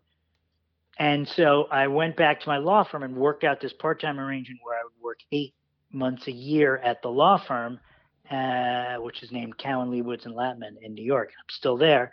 And then spend four months on the road. But or on the road, or if I there's that particularly back in those days, gigs went really late at night. So I used to play at a place called Bradley's. I used to play there a lot. That's where I met, my wife and got my record deal there. And and that gig started at 10:30 and ended at 3:30 in the morning. You get paid. You get home. It's 4:30, 5 o'clock, and you're going to be in the office at 8:30, right? So it's just I did that for a while, but it was too much. So um, so I was on the road a lot, a lot, a lot, and then my first daughter was born in uh, 2001. My second daughter was born 2003, and I kind of pared it back. And now most I still play quite a bit, but I mostly try to not go on the road. I'll travel a little bit, but mostly playing in the jazz clubs in New York. But you know, I'm not going to Europe for two months. I can't say to my wife, "Okay, honey, you have it." You know, I'll I'll be back in two months. Um, and um, and I'm a composer and a jazz pianist, and it's just you know, to me, it's like fishing. It's as second nature as getting up in the morning and drinking coffee and breathing and reading and writing. It's just part of who I am, and uh, and it's as I've only played one genre of music my whole life, but but jazz is you know jazz. There's this century of history in jazz, and that's that's for a whole other podcast. But uh, it's my other lifetime obsession. So being a jazz composer and pianist, what do you listen to when you're on your way to the to the uh, trout stream? Um, I listen to so much music, but I sort of have, I tend to have sort of, I guess you would say, more modern tastes. But I'm listening to music sort of largely from the 60s forward. You know, it might be Miles Davis or, or John Coltrane or McCoy Tyner or Chick Corea or Herbie Hancock or Mulgrew Miller or Art Blakey. Um, and, you know, that stuff. And the funny thing is, when I fish it, one of the things that's a drag about the Delaware is it's about a two and a half hour drive from the city. And that drive takes no time when you're heading up in the morning. But when the hatch ends at nine o'clock and you get the drip boat on the trailer and you're getting in your car and it's nine thirty and you have like a two and a half, three hour drive home, you need some music to keep you awake. So there's some really modern, like super intense music that I'll listen to, some John Coltrane in particular, and that's how I stay awake on my on my long trips home from the Delaware because I got to be at work the next morning. so Yeah, man, it, it's hard. It, that's real life struggles. yeah, it, exactly the, the pain and suffering of being a fly fisherman. Right? It is. So, Yeah, we feel you. if only the world knew how we suffered, you know. I know. It, it's the thing. My wife pissed and moaned about giving birth. exactly. You know? She's like, she, she doesn't know the difficulty of uh, removing a salmon fly hook from your neck from a bad, you know, snap key cast. I mean, please. Exactly. My wife, when I when I I come home, I'm always tired. You know, putting the boat away. I'm like, oh my god, I'm so tired. I'm ready to take a nap. She's like, you do this to yourself. I'm like, this was bred into me. I didn't have no choice. What do you mean, woman? Like I don't have any. Exactly, well, the guys would tell me. Yeah, the guys would yell at me if I didn't go out and make content. exactly. There you go. There you go. Yeah, my wife has. See, I, I've probably been married longer than you. After a while, they just stop saying that stuff. They're just like, whatever. So that's No, what we have to look forward to.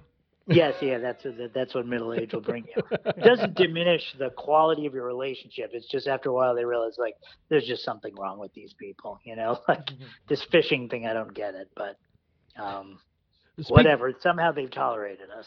Speaking of that, have you ever tried getting your wife into into fly fishing? I just started this uh this crazy adventure lately.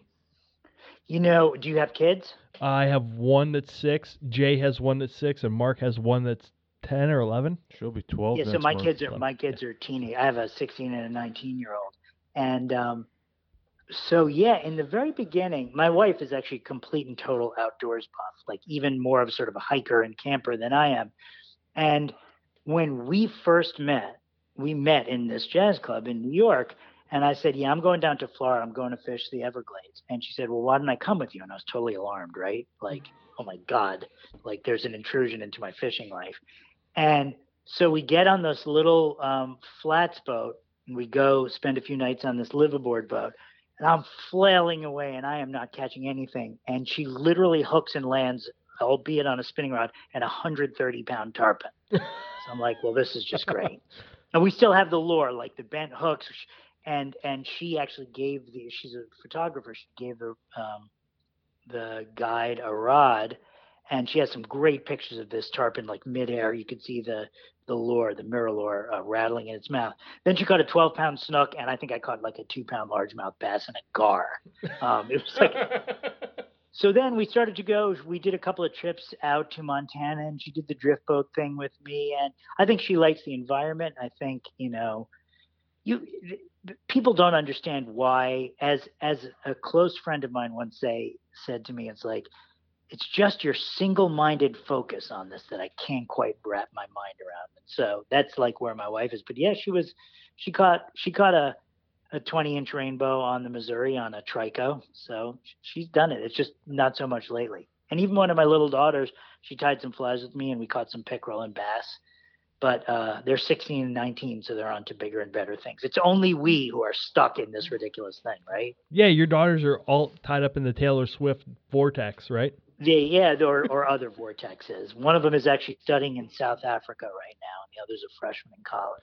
Did you tell her how Uh, many cool fish are in South Africa? I She could know. catch I, with a fly I tell her, and some somehow that's not the particular draw for She's- why she's at that semester away school. But Dad, stop.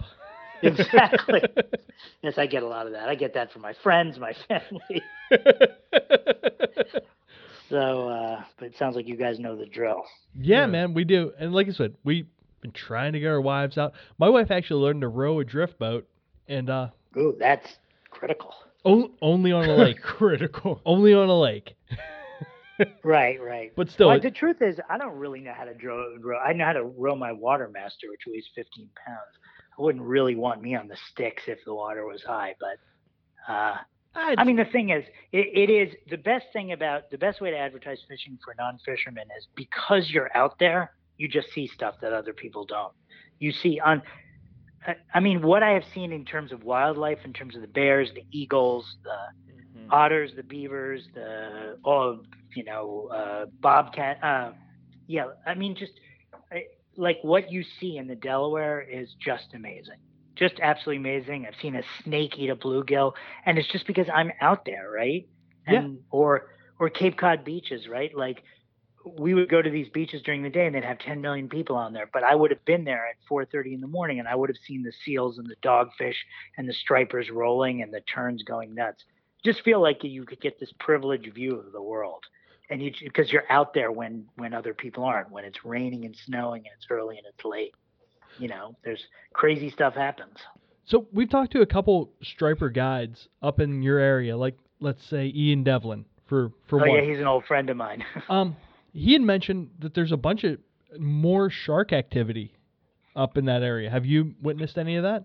Yeah, I've seen it. I've seen it in a few places. I've seen it out in Montauk. I saw it a number of years ago. I was with another guy named Jason Dapra. Uh, Ian had a, I don't know what Ian's boat is now. He had a smaller boat, so he was seeing him inshore. Um, by the way, Ian is an absolutely insane fly caster, like nothing you've ever seen, just for the record. But um, yeah, it's a pretty amazing thing. I was fishing when when big stripers, like the big adult stripers, are on big bunker. I'm talking about like 16 inch fish, bait fish. They're crashing through those, right? And so you know, you're talking about 30, 40 pound stripers crashing, you know, bait fish that, that are the size of a good sized trout. And then all of a sudden, something slices through them. That's a completely different order of magnitude. It's like a submarine whales through them, and those are sometimes big sharks. Up on the Cape, they've had some great whites pulling even into like I can't remember it was uh it was one of the harbors like Sandwich Harbor or something. Not Sandwich. It was I don't know. It was one of the the harbors right when you cross onto the Cape. So yeah, they're out there, and part of the reason they're there is because the seal population has exploded.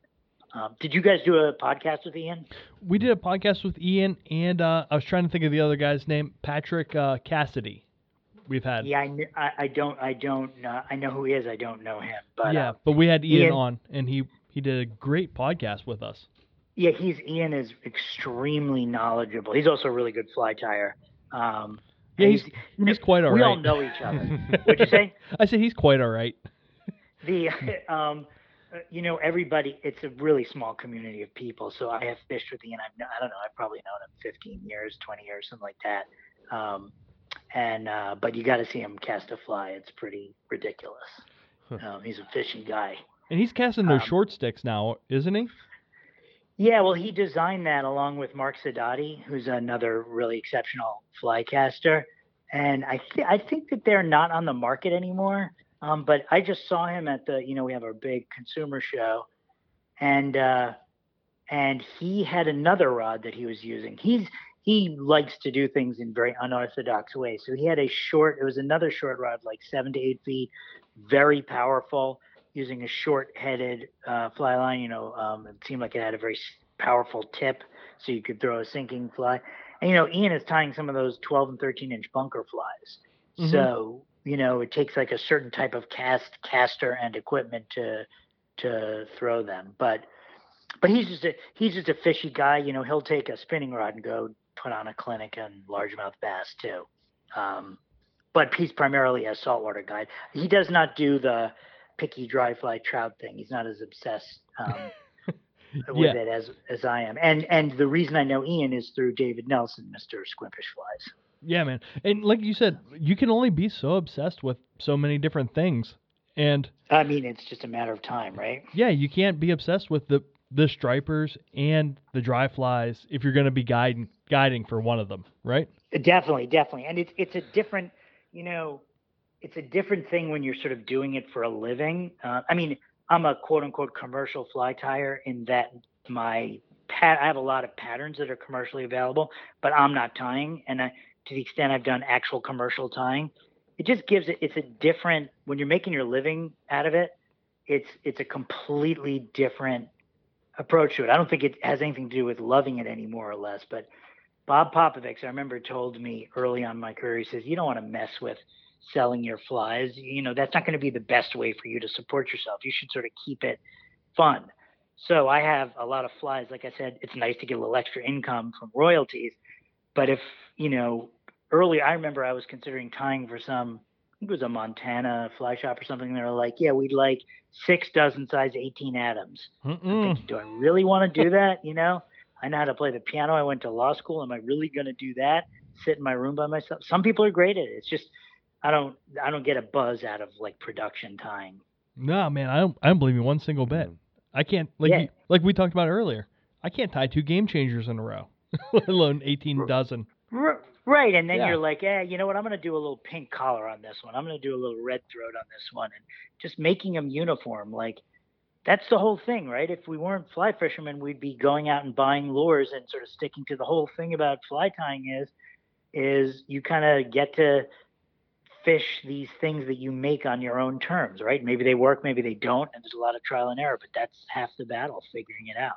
Exactly. Kevin Van Dam sells a shitload of crankbaits for a reason, but we can tie our own. Yeah, exactly, exactly. And and and one one sort of thought on that, which is that there are a lot of guys who tie exceptional flies that that are like lures. In other words, they're the fly equivalent of lures. Uh, my flies have never been like that because I've never been much of a spin fisherman. So I'm not I'm not like literate. I'm not conversant in how lures behave because I never fished them. And that's that's not something I'm proud of. That's a that's a defect in my fishing background. But you know, again, I'm sure I'd be a better striper fisherman if I really knew how to, you know, fish a bait caster and how to work a Zara spook. But, you know, I got to spend my time on those picky dry flies on uh, Delaware. Exactly, man. You got to spend your time behind the ivory also. yeah, exactly. And and and more important than all that, I got to spend my time being, you know, a dad and, and a husband. So Yeah, number 1, man. Yeah. you know, so, so so you just don't sleep. That's the key. So, hey Jonny, uh we've kept you on the phone quite a while on a Sunday afternoon. Is there anything that we haven't hit on that you would like to hit on? Um, no, other than uh, yeah, uh, just one final thing because I was thinking about this while we were talking about learning to tie from books versus to tie from YouTube. I've been doing a lot of teaching. Um, I just taught a class over at Tight Lines in New Jersey. I was at the at the big New Jersey show, and that's about twelve thousand people. Um, I think that what all people who are getting into this realize have to realize is there's no one perfect way to do it. So someone might show you their method of casting or their method of tying a whip finish. It's there's something to be learned from everybody, and you should be open-minded about it. But I really do think people should just trust their instincts sometimes to figure stuff out. Because as I so just with respect to fly tying, as I see people, you know, struggling to let's say imitate, I'll show them how to tie a kinky muddler, how to do, how to apply the materials the way I do. And then they'll say, sorry, man, I just, you know, I put it on this way. I said, who cares? You accomplish the exact same thing. I know a great fly tyer who wraps backwards. He doesn't, in other words, he doesn't wind the thread away from him. He winds it towards him. You know, people tell him that's wrong. All I know is his flies look great because that's what his instinct is. So it's fun. There's no stress associated with it. And I think people should like trust their instincts to just kind of figure it out. If you want to be one of those people who just ties conventional patterns, great. If you want to try your own thing, try those crazy things because some of them might work. There's no, nobody's got it figured out. Nobody's method of fly tying is more right than someone else's. So I think that's very important for people to realize because it looks a little daunting. I'm going through the same thing with the spey thing. There's all the vocabulary and did I get this right and that right? I don't know, but you know what? I went out and I stood on the side of a river and I caught a fish. So, and I did it with a spey rod. So to me, I'm spey fishing, you know? No, and that's 100% right. There's a lot to be said too for when you tie it yourself and you feel how much materials you're putting on there, and when you do it wrong. So I mean that Yeah, trial exactly. and error by actually feeling it and doing it, you know what the consistency does and what it does to the fly by seeing it in the water, and you learn a, A lot from that. You learn how to construct the fly. Exactly. And and so and so and imitate imitate what they're eating. Don't imitate flies, right? Like uh, when you're learning, you have to imitate flies, right? Because you have no idea what you're doing. But forget that. I don't. I, you know, I don't go look up what's the best Hendrickson imitation. I go get a a, a, a Hendrickson and put it in the palm of my hand, or I do a Google image search. And that, how do I get those wings to slant back? How do I get the body to be tapered? You know, it's it's you're imitating living creatures. You're not imitating other flies. At least for me. Yeah, one, So, Absolutely. I couldn't agree with you more. so that's that's my little pearls of wisdom. well, we appreciate it. It's been a great conversation, a lot of fun to talk with you tonight, and you know we don't want to yeah, keep you yeah, here it's fun night. to talk to you guys too. But yeah, it was it was a great time. We appreciate you taking the time out for us, Jonny. Okay, hope to meet you guys face to face sometime, and um, I'll be curious to uh, to hear what it all sounds. How much of a fool I made of myself. So, So, Mark, what what say you about this uh this trout fishing? What'd you say? What say you about this trout fishing? What say you? What say you? What say you? What say you? What you talking about, Willis? You heard me. What do you say about this trout fishing? I, I, I'm ready to do another one. Are you? I am. It's am. fun, man. It it's a different style of fishing. It's more lightweight, you know? Mm-hmm. You're not uh you're not beating up your body. It's nice to kind of sit and slap the line out and work the rod tip too, and do some jerk strips and kind of just mess around a little bit. And it's all within, you know. I mean, I was throwing a six weight with like a 250 grain full sink line. So I mean, I can kind of just slap across most of that creek and cover it and just work the rod back. And that's it was fun. that's half the weight of what you're used to throwing Oh, with yeah. a fly that's an eighth of the size. Mm-hmm. So it's nice. It's nice. It's relaxing.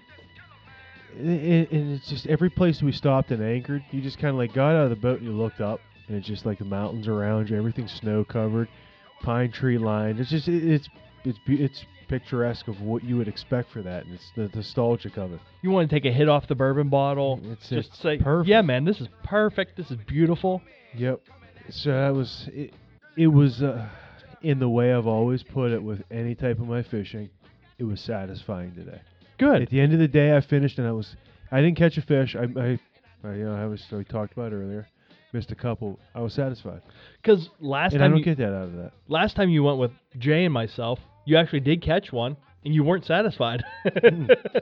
And today I completely was. and it was the same exact float. Yeah. Yep. And a hundred percent was today. Just wish we'd had a little bit more water, but no, we want to do that coming up this upcoming week. That'd be that'd be a lot of fun. I like to do that low rain. Hopefully, we get some water. I'm in. Um, I do have to watch out. Uh, you know, uh, giving myself up because my grandma did go to the hospital today, Mm. and I had to go. Uh, my dad's out of town, so I was uh, the next in line because my uncle's a useless P- POS. Gotcha, You know what I mean, bro? Yeah. So I was next in line, and uh, I spent all day today at the Sharon Regional Hospital. Uh, how's she doing now? uh, this morning, my grandma suf- suffers from dementia, so she she's like there and then she's not. But this morning she was super confused. She thought I was my dad's cousin for quite a while. You know, I, I go with it. And then, like as the day wore on and she got better, she realized who I was. Uh, oh, you're my grandson, Chad. Yeah, yes, I am. Uh, she asked me. Uh, I'm gonna say on the the high side of 65 times what it was doing outside. I'm gonna say for the first 45 times, I said, ah, it's just cold, and you know, it's cold, it's not doing anything. And then it was like, eh, it's about 70. It's it's raining. She, she said, what? I thought it was cold. Like, no, it, it's about 70. And, you know, it's just it's coming down, nice light sprinkle. And then by the end, oh, it's a sauna out there. By the it's end- like a desert. by the end, it, uh, we were uh, we're going to Oz. We're in the dog. we're in the dog days of winter. we're going to Oz with the tornadoes. Uh, so you know what? Um, it it's all just keeping the spirits light. At the end of the day, you gotta keep your spirits light, and you gotta just keep going through it. how and old uh, is she?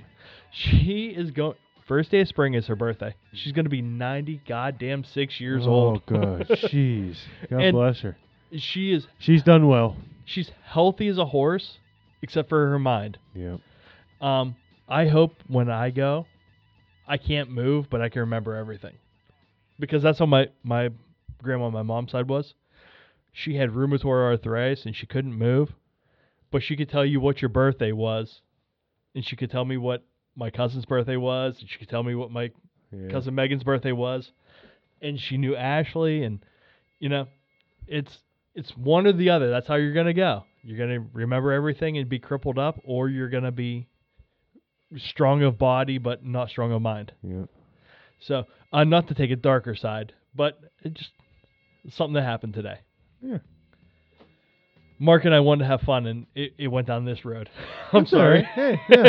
well, we got it in. We got it covered.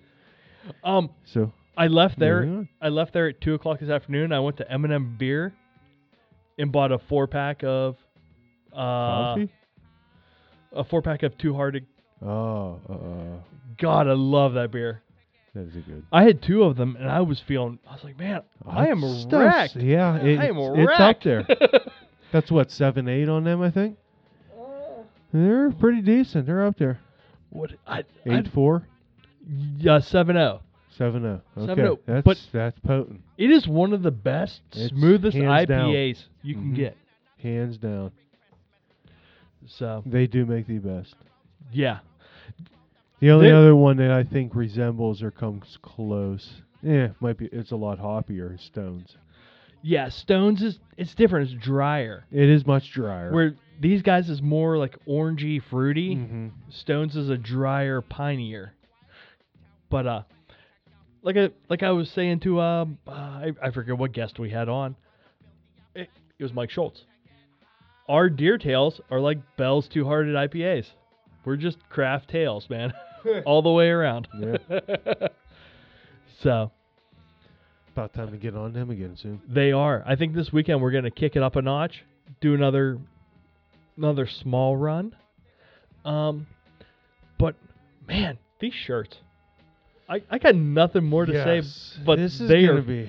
Jay's gonna be the new face of fly fishing, and he's not even here to talk about it. Uh-uh. So, like I You said, we put that shirt down. at any pointing. no, we have to have him here to stare at you. Just But, like uh, directly. Every time I look up, it's Jay's face. Jay's face. Jay's face.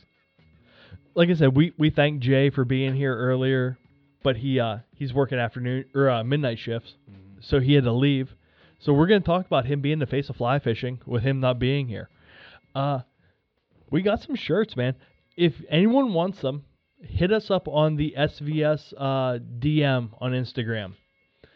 Slide into our DMs, and we will get shirts uh, Printed put out. a picture of him up yet? I have not yet. I'm gonna do it as soon as we post this show. I'm gonna put the picture up.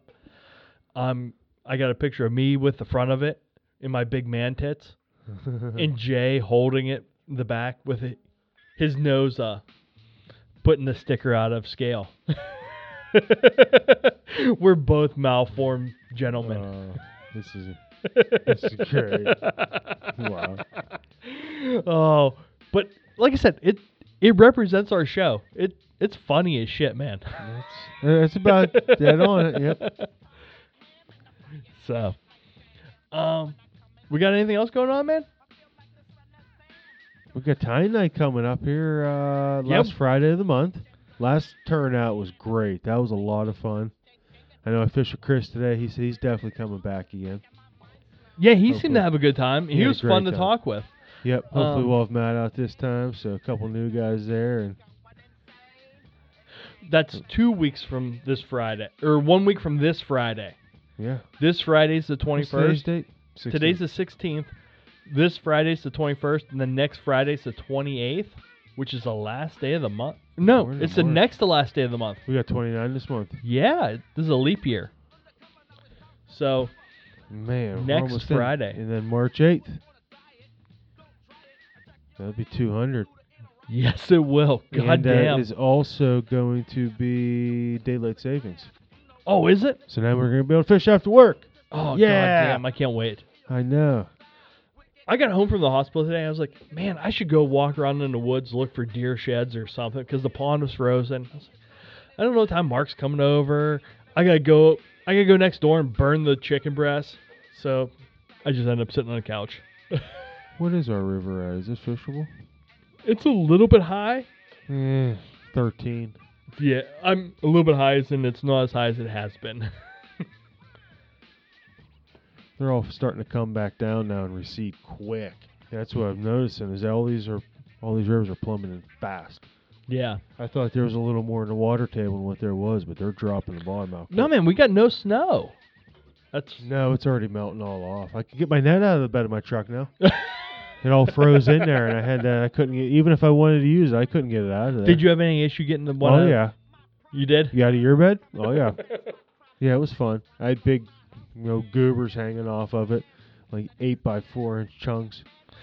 Put it in the passenger seat, let the the defrost thaw it out. no, no. Lay in the Fuck bed of my truck. Yeah, that much ice on. it, I'd had a puddle on my floor. I broke all the pieces off of it. I didn't end up need. Oh, it's in the bed of my truck too. We have to grab it. I'm not fishing tomorrow. Like I said, I'm going to see Sonic the Hedgehog. All right. I gotta go see my grandma tomorrow. I gotta go see Sonic. So I've been there's going every Saturday, so I'm sure I'll be going again next Saturday. yeah, that's a. I man, I've been tying musky flies out of some of the bucktails we've been Mm-hmm. getting done. God damn, they're nice. And the tails are sweet. Not to uh, not to brag on us, but god damn. Know. They're nice. I've been using a lot of them, and uh, I got a couple of them here that you know, the white and then that peach that you did, just they're awesome. I mean, every all for everything now except well, we got to dial in a couple colors. We need olive and chartreuse. Once we dial in olive and chartreuse, everything else we have, uh, you know, pretty accessible ways for. Yeah, uh, chartreuse is gonna be tough. I think. Um, we just gotta we gotta try it. You know, the more we try, the more we'll learn. I Just- tried to do a Jacquard's one last week. Tried to do it, you know, the same way I've done everything else, and that came out very bad. Did it? Very.